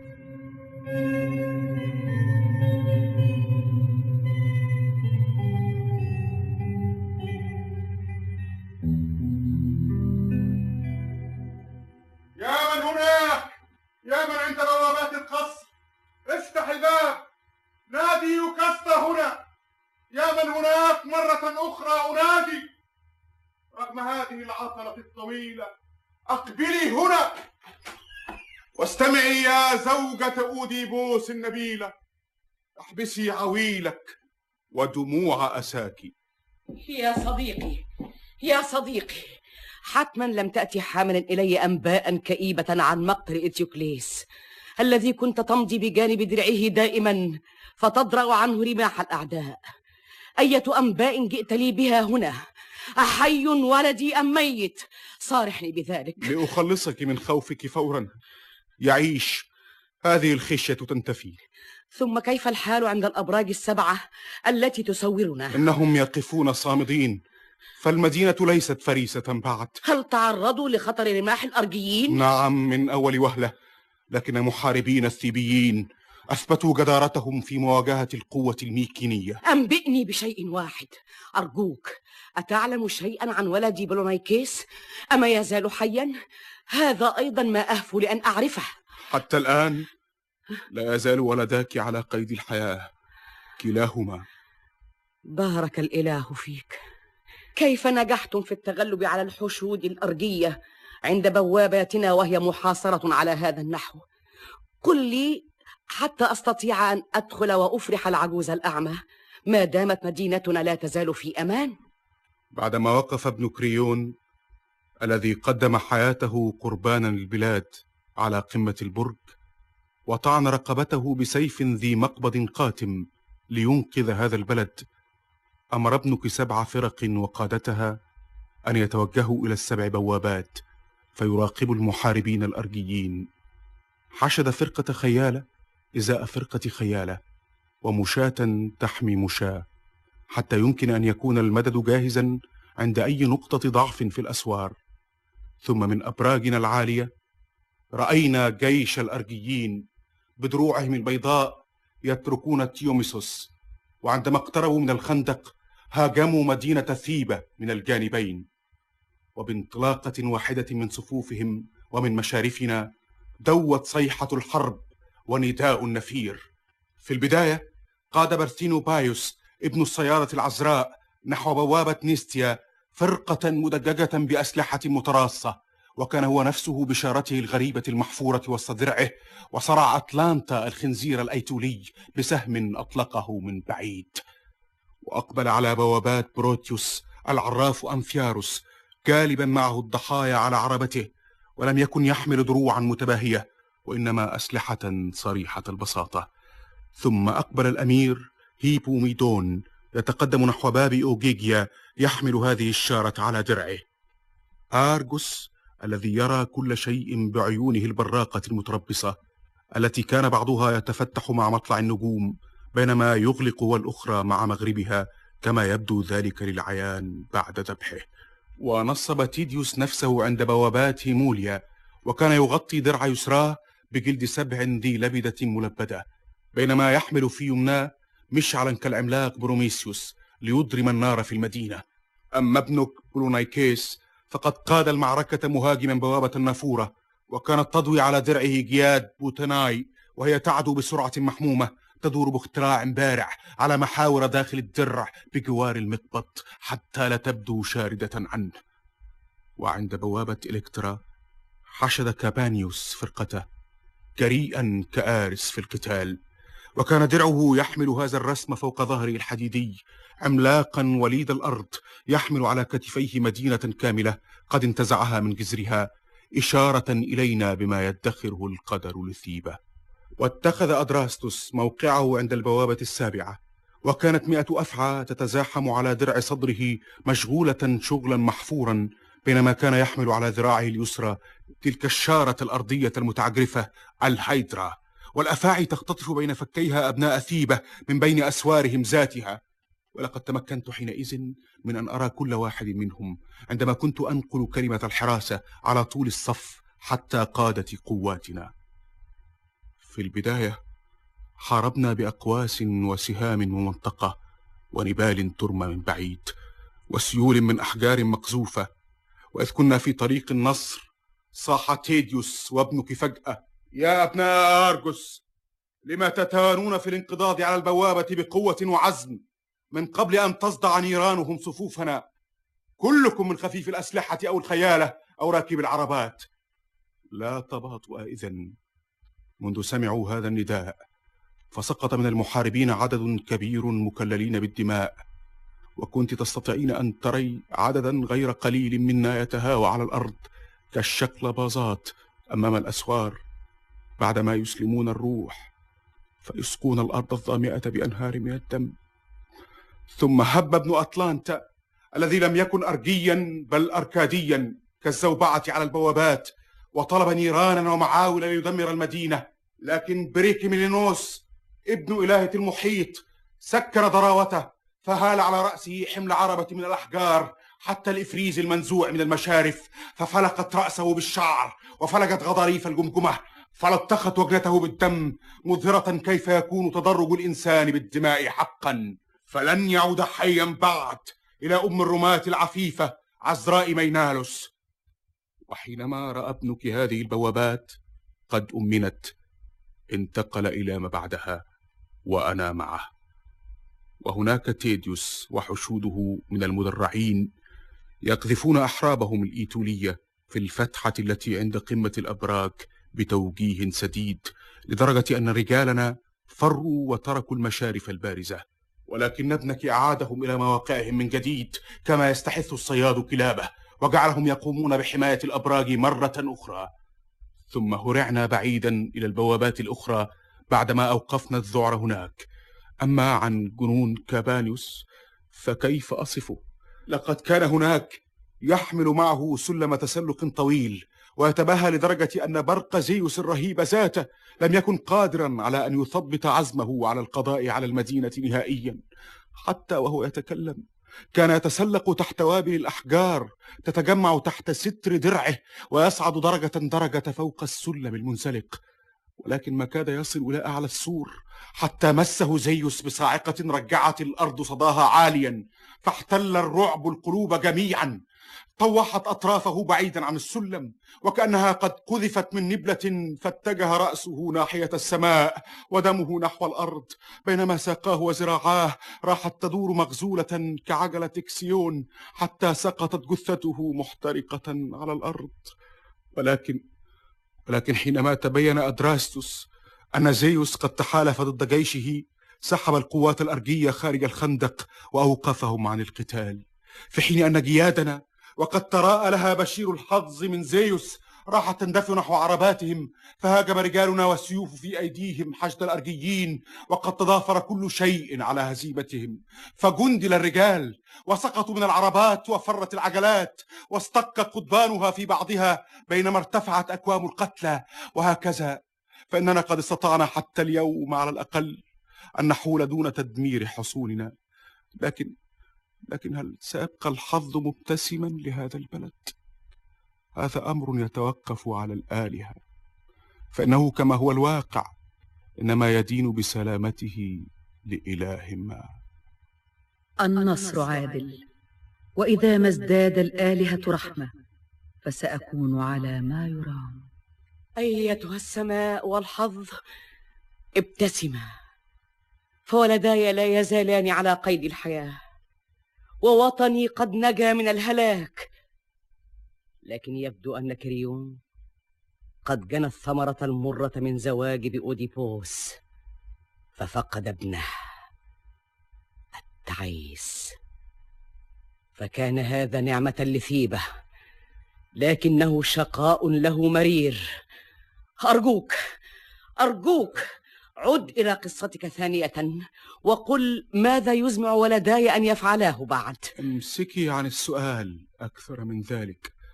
فكل شيء لك طيب حتى الآن. إن كلماتك لتثير شكوكي. لا أستطيع أن أدعها هكذا.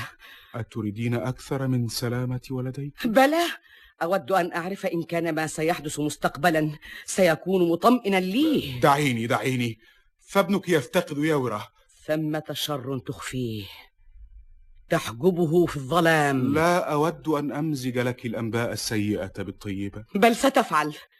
إلا إذا اتخذت جناحين وحلقت بعيدا في السماء. آه. لم لم تدعيني أمضي بعدما أعلنت أنباء الطيبة بدلا من إرغامي على الإفصاح عن الشر. ابناك الاثنان قد عزما على اندفاعة النكراء أن يقوم بمبارزة منفردة. مستقلة عن كل الجيش ووجه إلى كل من الأرجيين والثيبيين كلاما ليتهما لم ينطق به على الإطلاق. اتخذ إتيكليس وقفته على برج مرتفع أمر أن يعم السكون الجيش وبدأ على هذا النحو. قال يا قواد أرض هيلاس يا رؤساء الدانيين المحتشدين هنا وأنتم يا قوم كادموس لا تقايضوا على حياتكم من أجل بولانيكيس أو من أجلي لأني أنا نفسي أعفيكم من هذه المخاطرة. فسأشتبك مع أخي في قتال منفرد. فإن صرعت فسأمتلك القصر وحدي. ولكن إذا ما انهزمت فسأتركه له وحده. أما أنتم يا رجال آرجوس كفوا عن الصراع وعودوا إلى بلادكم. لا تخلفوا حياتكم هنا. أما بالنسبة لقوم حصاد الأرض فيكفيهم من سقط من صرعاهم حتى الآن. لم يكد يقول ذلك حتى اندفع ابن بولونيكيس خارج الصفوف فوافق على اقتراحه وصح كل الأرجيين وشعب كادموس موافقين معتبرينه اقتراحا عادلا. وبناء على ذلك اتفق الجيشان على هدمة. وأقسم القادة على أن يلتزموا حدود المسافة التي تفصل بين الفريقين.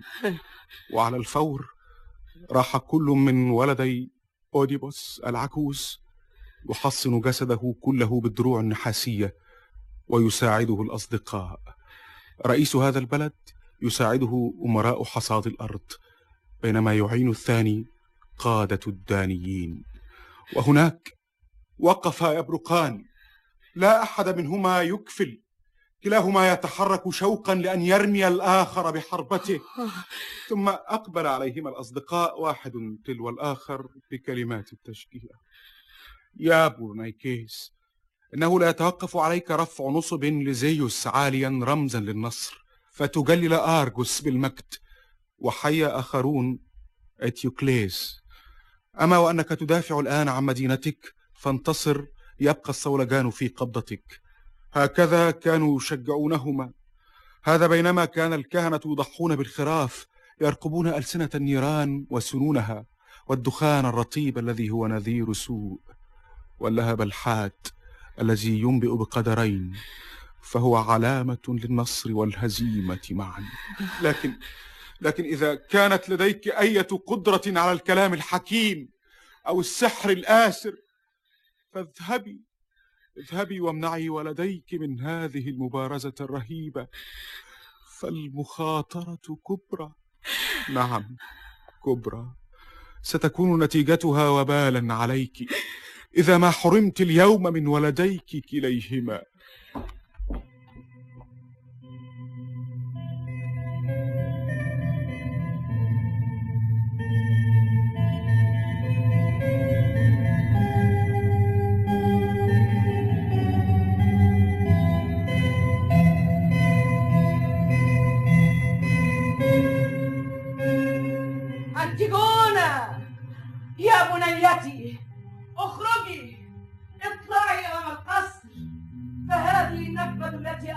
السماء. لا تجعل الوقت مناسبا لأن ترقصي أو تتسلي بمليات العذارى وإنما يجب عليك أنت وأمك أن تمنعا شابين مندفعين بل أخويك من القفز إلى الموت والهلاك.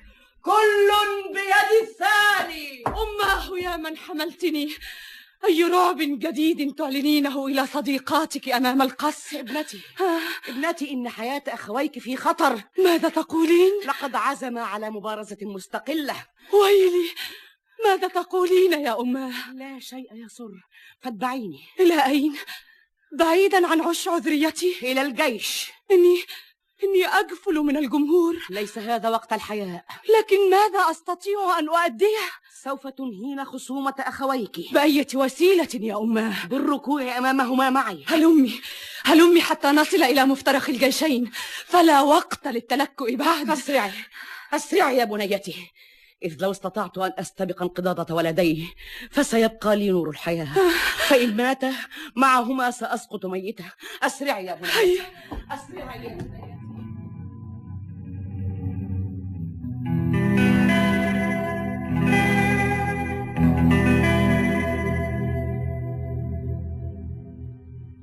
واه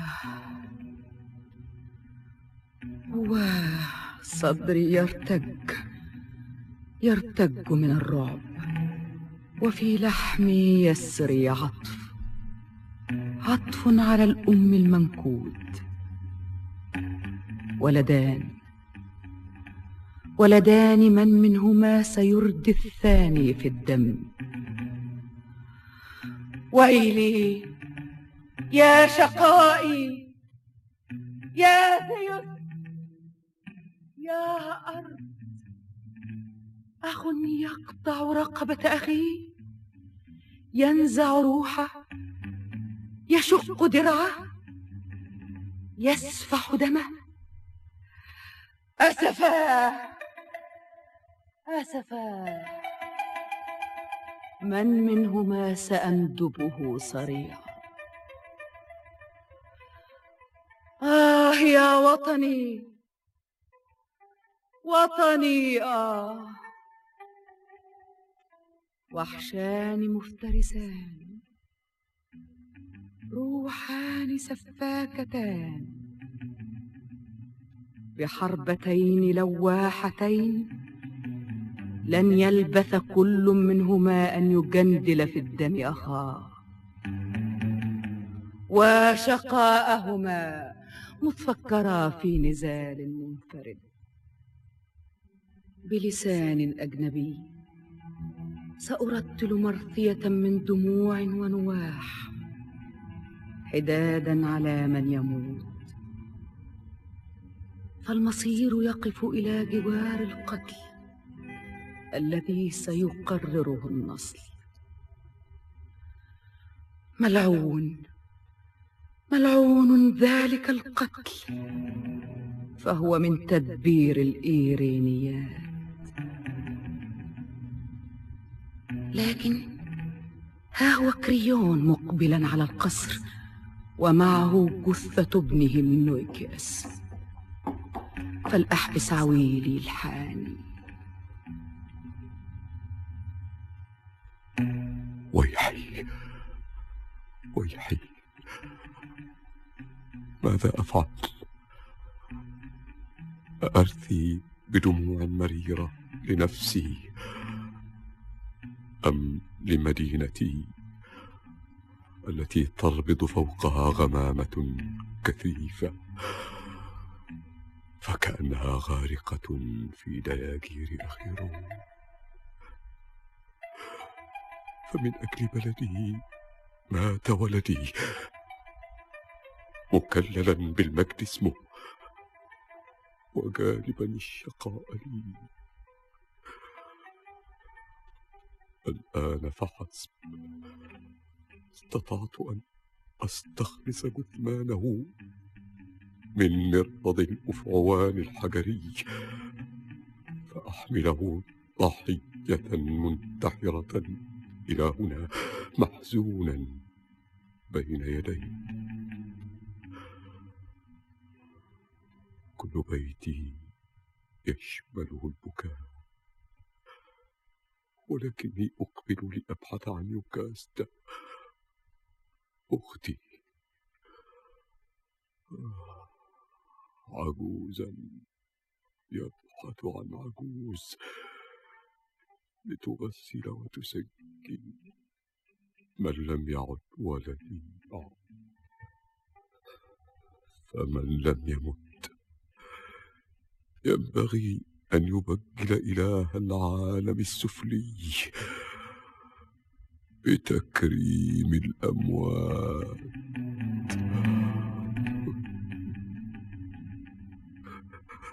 لقد خرجت أختك يا كريون وذهبت معها ابنتها أنتيجونا إلى أين ذهبت؟ ولماذا؟ قولي لي لقد سمعت أن ولديها على وشك أن يلتحما في مبارزة مستقلة على القصر الملكي. ما هذا؟ لقد كنت أودي التكريم الأخير لابن الميت.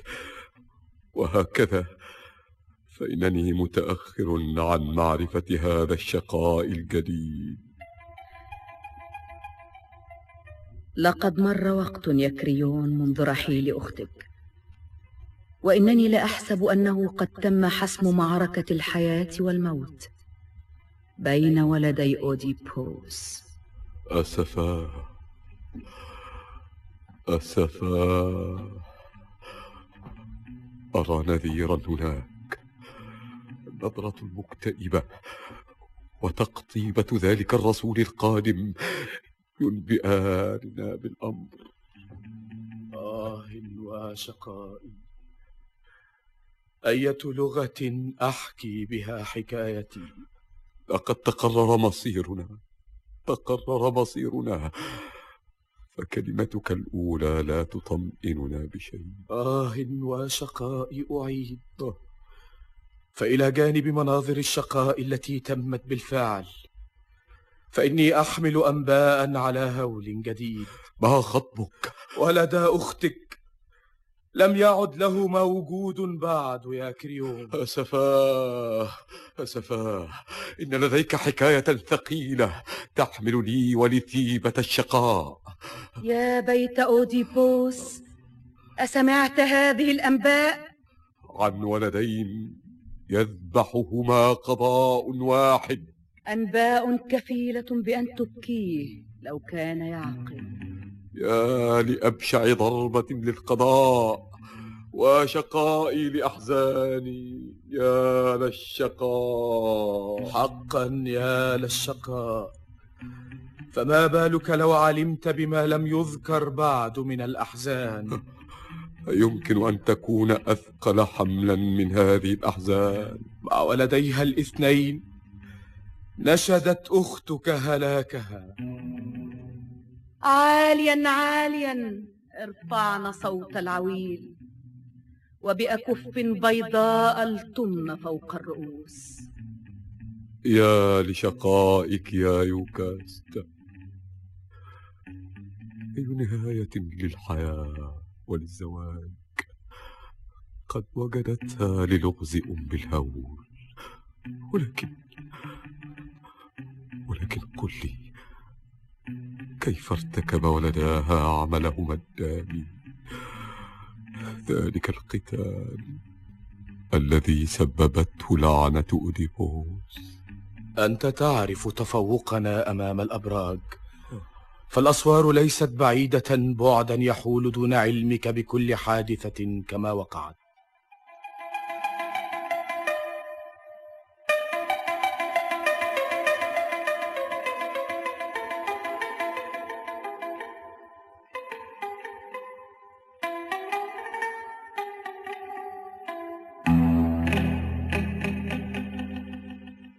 عندما ارتدى ابن أوديبوس العجوز عدتهما النحاسية ذهبا فاتخذا وقفتهما بين الجيشين كلاهما رئيس وقائد واستعدا لمبارزة منفردة.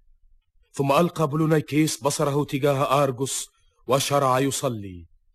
يا هيرا أيتها المليكة الرهيبة إني لخادمك منذ تزوجت بنت أدراستوس وأقمت في أرضه مني علي بذبح أخي فأضمخ يدي المرفوعة بدم عدو المنهزم وإنها لمكافأة مخزية ما أطلبها دم شقيقي.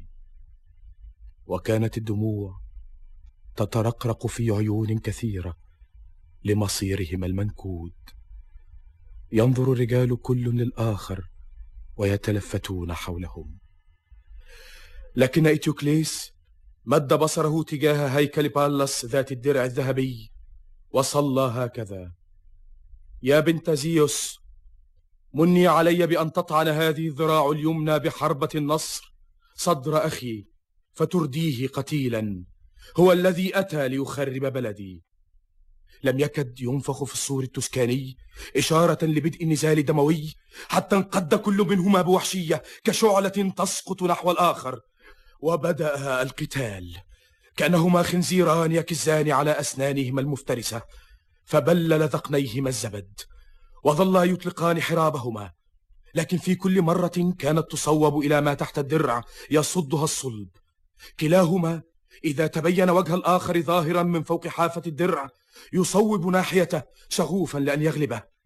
لكن كل منهما كان يراقب في حذر بالغ من خلال ثقوب الرؤية في درعه لدرجة أن أسلحتهما لم تجد هدفا لها بينما كان العرق يتصبب من المتفرجين فضلا عن المتبارزين خشية على صديقهم. وفجأة عندما لكز إتيوكليس جانبا حجرا كان قد تدحرج جنب قدمه كشف عن أحد أطرافه خارج درعه فوجد بولونيكيس الفرصة مواتية لتوجيه ضربة إليه فأطلق عليه فإذا بالحربة الأرجية تخترق رجله. وعند ذلك هلل الأرجيون في صوت واحد فرحين.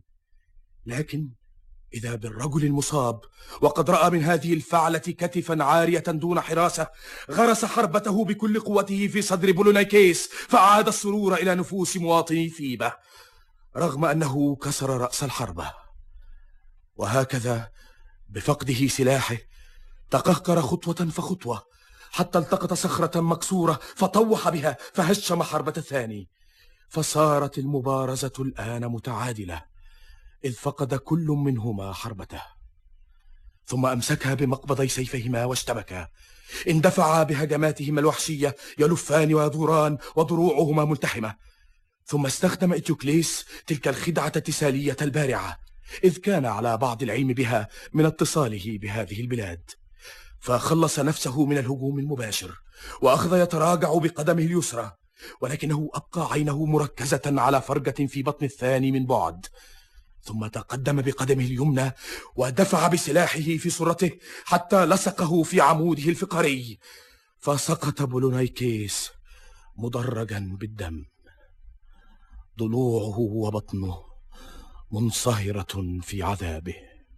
لكن الثاني وقد حسب أن نصره الآن قد صار حاسما ألقى بسيفه وانحنى عليه ليشوهه وكل همه منصب على ذلك دون أن يتنبه إلى نفسه. وكان هذا هو ما قضى عليه بالفعل.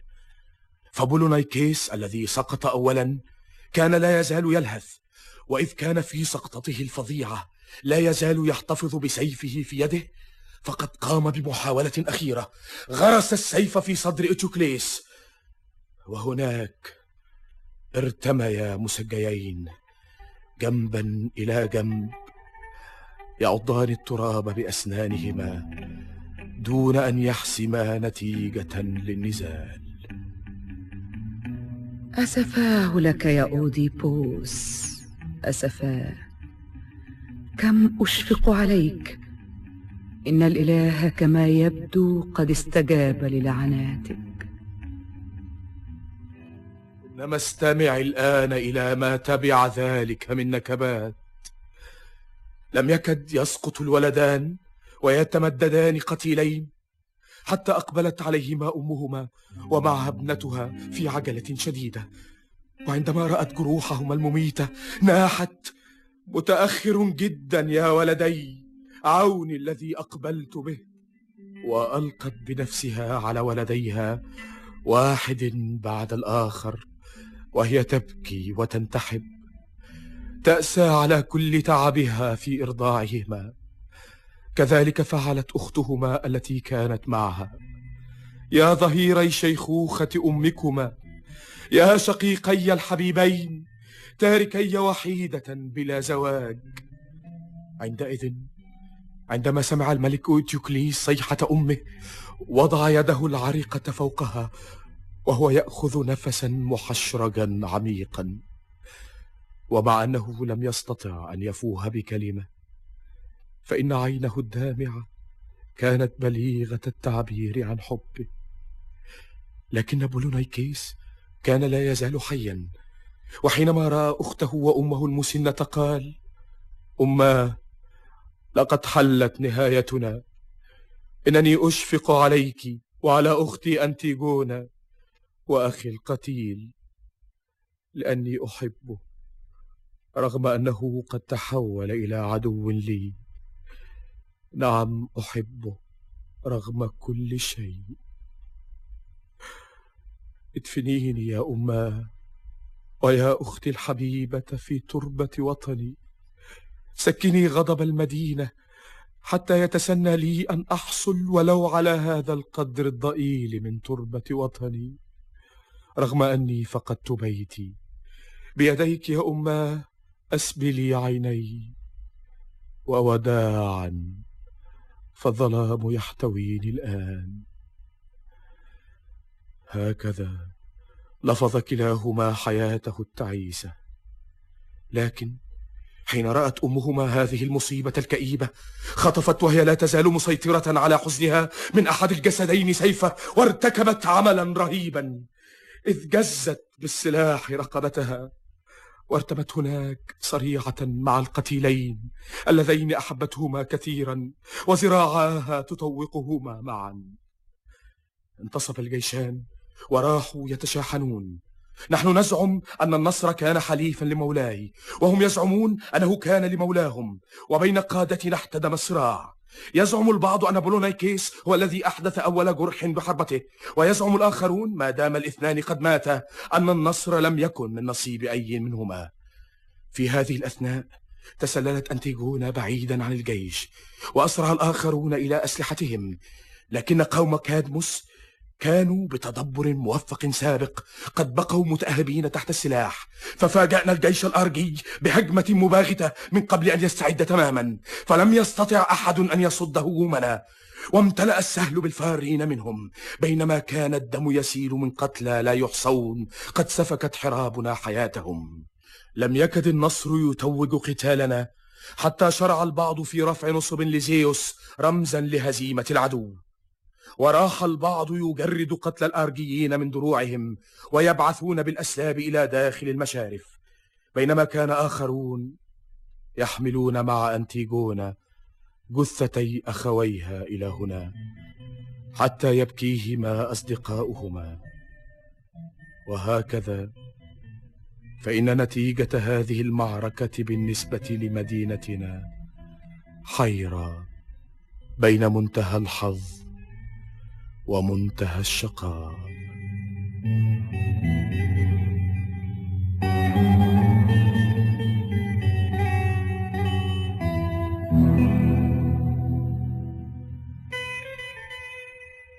لم تعد نكبات هذا البيت مجالا للتقولات فحسب. فها هي ثلاث جثث من القتلى مسجات أمام القصر واضحة للعيان.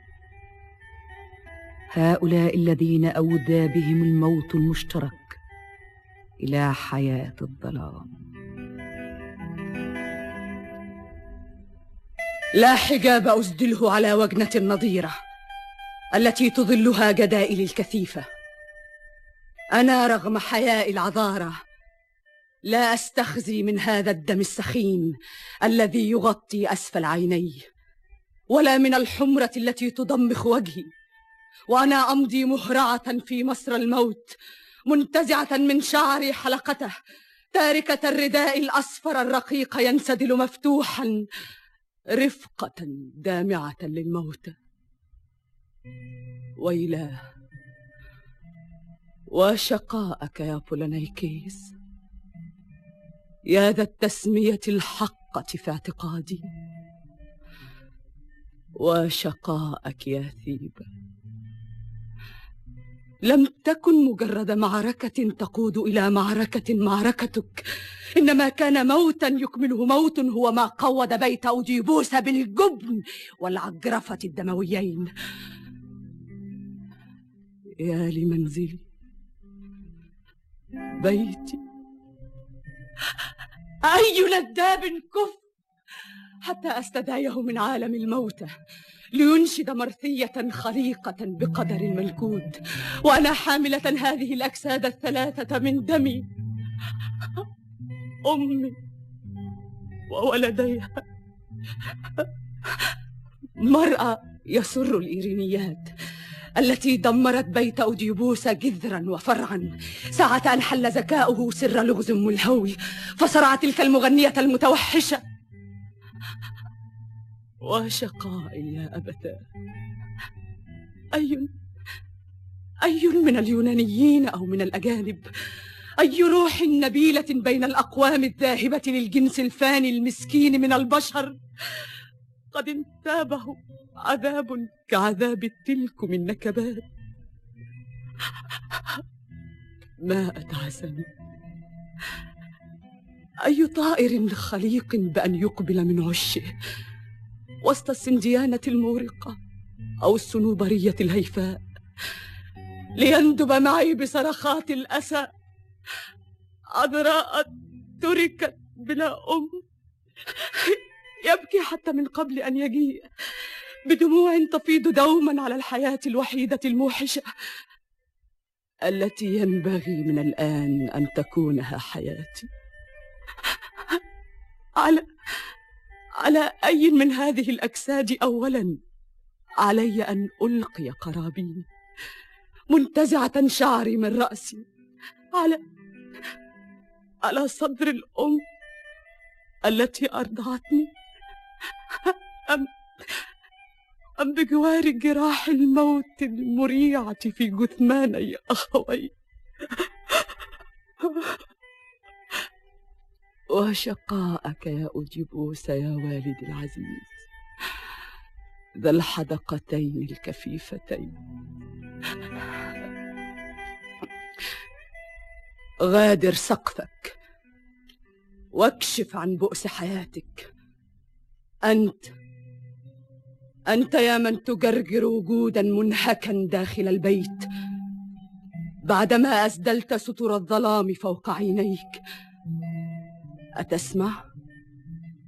أتسمع وأنت يا من تتحسس خطوته المسنة طريقها الآن عبر البهو؟ تبحث عن راحة لك ولو على مسند أريكة حقير.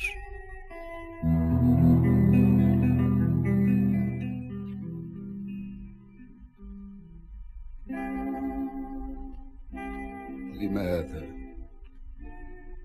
لماذا يا ابنتي سحبتني إلى النور؟ أسند خطواتي العمياء خارج ظلمة حجرتي حيث كنت أستلقي على فراشي وأصدر أنينا موجعا. أنا المعذب الشائب. غير المنظور كشبح الأثير أو كروح سفلية. أو كحلم يطير. أبي هناك أنباء أليمة أحملها لك. ما عاد ولداك يريان الضوء ولا زوجتك التي كانت ترعى دائما خطواتك العمياء.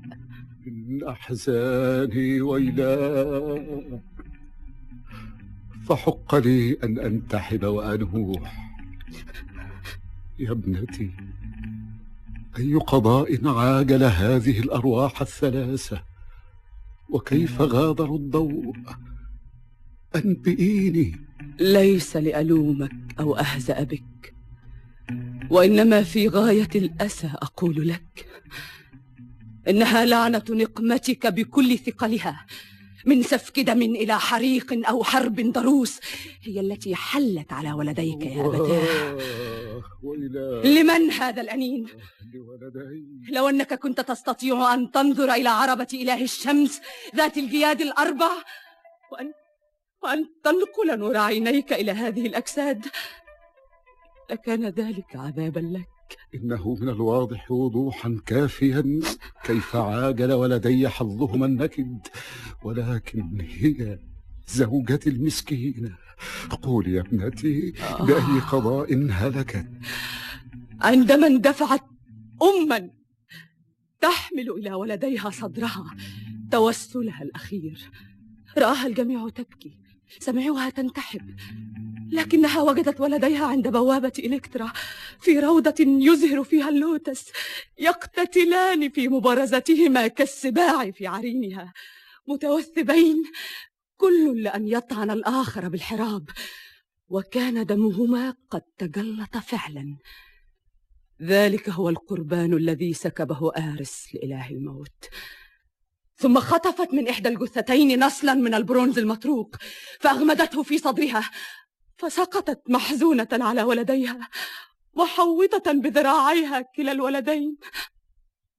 وهكذا اليوم يا أبي قد جمع الإله الذي كان السبب في هذه البلوى. مقدار العذاب المقدور على هذا البيت كله في بؤرة واحدة. اليوم بداية مشاكل كثيرة تلم ببيت أوديبوس. ليت حياته تصبح أكثر حظا. كفوا عن نحيبكم الآن. فهذا وقت تدبرنا دفنهم اسمع ما علي أن أقول يا أوديبوس. لقد أخلفني إيثوكليس ابنك على حكم هذا البلد. موصيا بذلك بائنة ليمون مع يد ابنتك أنتيغونا. ومن ثم لن أسمح لك بعد الآن أن تقيم هنا في البلاد لأن تريسياس أعلن بوضوح أن المدينة لن تفلح طالما كنت في البلد. فاذهب! أقول هذا لا لأهينك ولا لأني أحمل لك أي ضغينة. وإنما خشية أن تحيق بالمملكة كارثة تسببها تلك الشياطين التي تتعقب خطواتك. يا قدر لأي شقاء وأسى حملتني منذ الأزل بل من دون كل البشر؟ قبل أن أخرج من رحم أمي إلى الضوء تنبأ بلون للايوس ولما أولد بعد بأني سأكون قاتل أبي. وإيلي وهكذا لم أكد أولد حتى حاول أبي أن يقضي من جديد على الحياة التعيسة التي وهبها لي معتبرني عدوا له. ما دام قد قضي عليه أن يموت بيده فأرسلني رضيعا وجبة لكنها سقيمة للوحوش. فنجوت آه لو أنك ثائر قد غار في وهدة الجحيم المائرة ما هلكت؟ لكن القدر جعل مني عبدا في خدمة بوليبوس. أنا التعيس المنحوس. بعدما ذبحت أبي ذهبت لأزف أمي الشقية. فأنجبت أبناء هم إخوتي. قضيت عليهم هم أيضا. فقد خلفت لهم ميراث اللعنات الذي تلقيته عن لايوس. إنني لا يمكن أن أكون مجردا من الوعي من يومي بحيث أقوم بتدبير كل هذه المصائب ضد عيني وضد ولدي دون تدخل من إله ما. دعنا من ذلك. ماذا علي أنا الشقي أن أفعل؟ من ذا يكون دليلي يؤازر خطى كفيف؟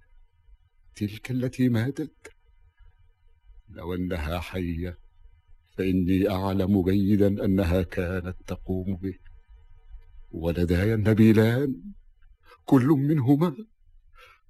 بل ليس لي كلاهما. أنا نفسي هل لا زلت صغيرا بحيث يمكنني أن أكسب عيشي؟ من أين يمكنني؟ كريون لم تحاول هكذا أن تقضي علي تماما؟ فأنت تقضي علي إن أنت نفيتني عن وطني ومع ذلك لن أحوط بذراعي ركبتيك وأبدي دناءة أبدا لأني لن أتنكر لعزتي شيمة عمري لا ولا حتى وسط كل شقائي. كلامك شجاع. إذ رفضت أن تمس ركبتي وأنا على نفس المستوى. مصمم على ألا أسمح لك بالإقامة في البلد. بالنسبة لهذين القتيلين احملوا واحدا إلى داخل القصر ولكن هذا الثاني الذي أقبل مع غرباء لينهب وطنه وهو القتيل فلانيكيس فألقوا به بعيدا خارج حدودنا دون دفن. وليعلن هذا على كل جنس كادموس إذا ضبط كائن من كان وهو يجلل جثته بأكاليل الزهور أو بدفنه فإنه سيعاقب بالإعدام. فليترك ملقا دون ند دون دفن طعاما للطيور. أما أنت يا أنتيجونا فاهجري حدادك على هؤلاء الثلاثة عديم الحياة. واحملي نفسك فادخلي واقبعي هناك كما ينبغي لعذراء حتى الغد. حيث ينتظر هيمون ليزفك إليه.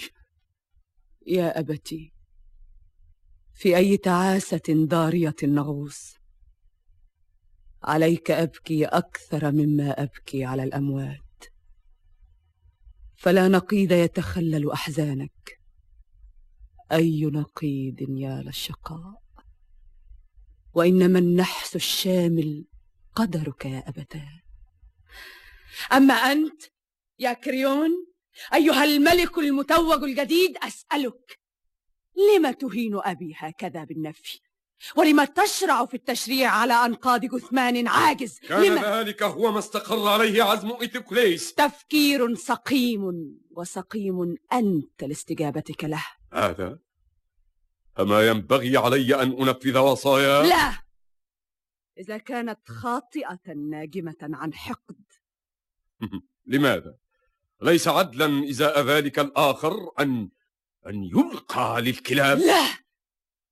فالقصاص الذي تنزله ليس مشروعا. بل مشروع ما دام عدوا لوطنه رغم أنه لم يولد عدوا. أما أما سلم روحه للقضاء؟ فليأخذ عقابه الآن في الدفن أيضا. أي جريمة اقترفها؟ إذ جاء يطالب بميراثه. ذلك الرجل لن يكون له قبر. تبيني هذا تماما. سأدفنه أنا? رغم أن المدينة تحضره. تكونين إذا قد دفنت نفسك مع جثته. ما أشرف أن يسجى صديقان جنبا لجنب. هيا! اقبضوا عليها واحملوها إلى داخل القصر. أبدا! أبدا! لن أخلي قبضتي عن هذا الجسد. تشريع السماء يا فتاة لا يوائم تهيؤاتك. تشريع؟ فإليك تشريع آخر. لا تقلق الموتى. ثقي من أن أحدا لن ينثر التراب الرطيب فوق هذا الجثمان. أي كريون بجثمان أمي. يكاسى أستحلفه عبثا تحاولين. فمرادك لن تناليه. فدعني فقط أغسل الجثمان. كلا! كلا! فهذا جانب من المحظور على المدينة. على الأقل. دعني أربط الجراح الفاغرة. لا! فلن تكرمي هذه الجثة على أي نحو على الإطلاق. يا حبيبي قبلة واحدة على الأقل سأطبعها على شفتي. لا تجلبي بالندب لحسا على زواجك. زواج. أو تظن أني سأعيش حتى أزف لابنك؟ ليس في وسعك غير ذلك. فإلى أين تهربين من مركبة الزواج؟ إذا كان حتما علي أن أفعل فستجد في ليلة عرسنا عروسا أخرى. عروسا من بنات دناوس. أتشهد؟ أتشهد يا أوديبوس أتشهد بأي جرأة كانت تؤنبني؟ اشهد هذا النصل السيف الذي به أقسم. لم أنت مصرة هكذا على إعفائك من هذا الزواج؟ سأشارك أبي التعيس منفاه نبيلة روحك ولكنها مسمومة بحماقة ما. بل وسأشاركه موته. أعلم ذلك بالإضافة إليه. اذهبي. اذهبي! اذهبي فلن تقتل ابني. غادر البلد!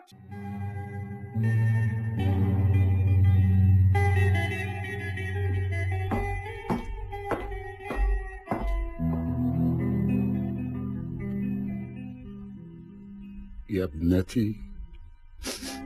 لهذا الولاء أشكرك. لو تزوجت ستكون يا أبتي وحيدا في منفاك. بل ابقي واسعدي فسأحمل أنا عبء همي. ومن يا أبتي يسندك في عماك؟ حيثما يشاء القدر ألقي رحالي وأحط على الأرض. أين أجيبوس؟ أين منك ذلك اللغز الشهير؟ ضاع آه، يوم واحد أسعدني ويوم واحد ضيعني. ينبغي أن أقاسمك أحزانك. عار على البنت تشردها مع والدها الكفيل. لا لا. بل فخر إذا كانت عفيفة عاقلة يا أبتاه. قربيني قربيني حتى أستطيع أن ألمس جثمان أمي. ها هي المسها. هذه العجوز العزيز. المسها بيديك. ما ما أدنس زيجتك. مسجاة محزونة نهشا لكل أذى في آن. أين يرقد جثمان إتيوكوليس وجثمان بوليكيس؟ أي؟ كلاهما جنبا إلى جنب مسجا أمامك. ضعي يدي يد الأعمى فوق الحواجب المنحوسة. هاك إذا. المس بيديك. ولديك القتيلين. يا ولدي الصريعين الحبيبين شقيين من أب شقي. بولونيكيس. يا أعز الأسماء لدي. الآن تحققت يا بنيتي نبوءة لوكيسياس. أي نبوءة؟ ألديك مصيبة أخرى بالإضافة إلى المصائب الأخريات؟ أن أموت في أثينا بعد تشرد في تجوال. أين؟ ها؟ أي مدينة مصورة من أتيكا ستقبلك فيها. كلونوس المباركة منزل إله الجهاد. هيا إذن رافقي والدك الكفيف. ما دمت قد عزمت على مشاركته منفاه امضي في سبيلك يا أبتاه. امضي إلى المنفى التعيس. مد يديك وخذني معك. أقودك كما يقود السفن من النسيم. أنا لا يا بنتي أسير. أرشديني يا بنية التعيسة. إنني لتعيسة تعيسة. بل أتعس من على وجه الأرض من عذارى سيبة أين أحط خطايا العجوز؟ ناوليني عصايا يا ابنتي؟ آه، أخت من هنا. هنا يا أبتي. خطاك هنا. هنا ضعها يا هزيلا كالحلم.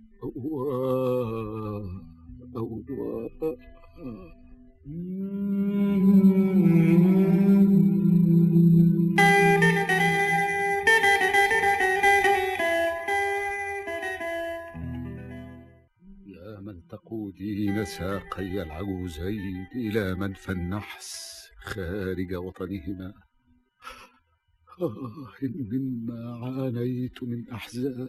عانيت عانيت. ألا ترى العدالة الظالمين؟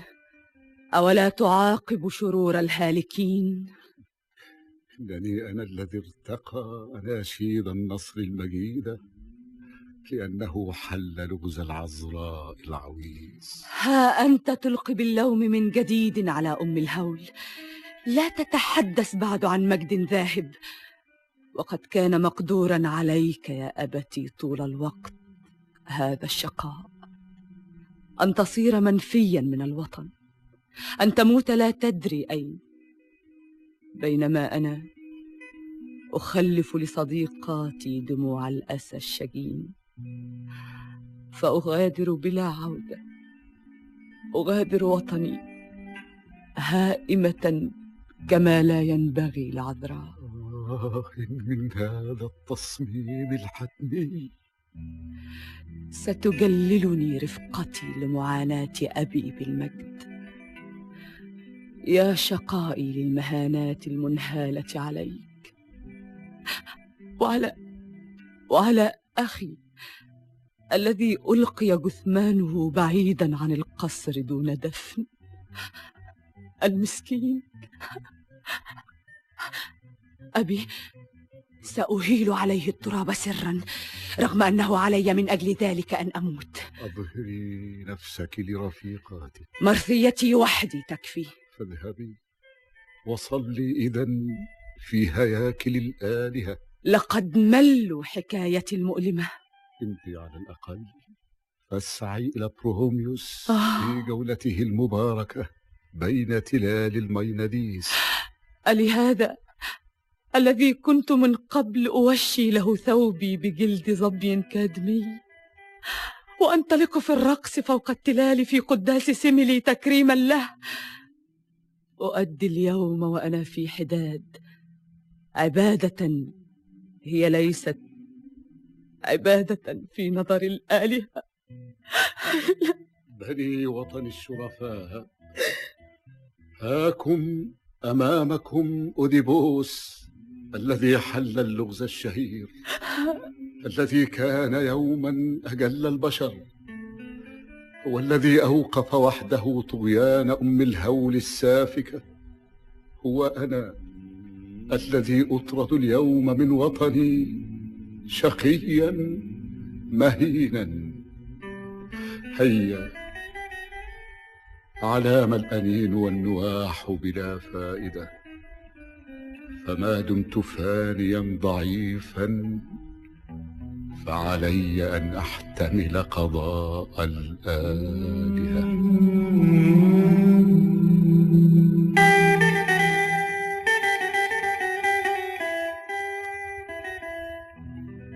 سلام أيها النصر المجيد. احفظ علي حياتي. ولا تكف أبدا عن تتويج نشيدي. وهكذا تنتهي سيداتي وسادتي مسرحية الفينيقيات.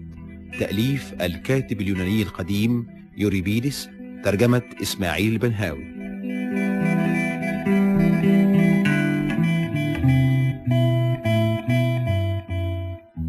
قام بالأداء حسب سماع الأصوات يوكاستا زوزو نبيل المربي حسين فياض أنتيجونا سهير المرشدي الفينيقيات عيد عبد العزيز بولونايكيس أحمد عبد الحليم إتيوكليس أنور إسماعيل كريون سعد الغزاوي طيرزياس جمال إسماعيل منويكياس حسين أنديل رسول الأول محمد في عدب الرسول الثاني محمد وفيق أوديبوس عبد الحفيظ الطاوي بالاشتراك مع زينب نصار وثريا فهمي.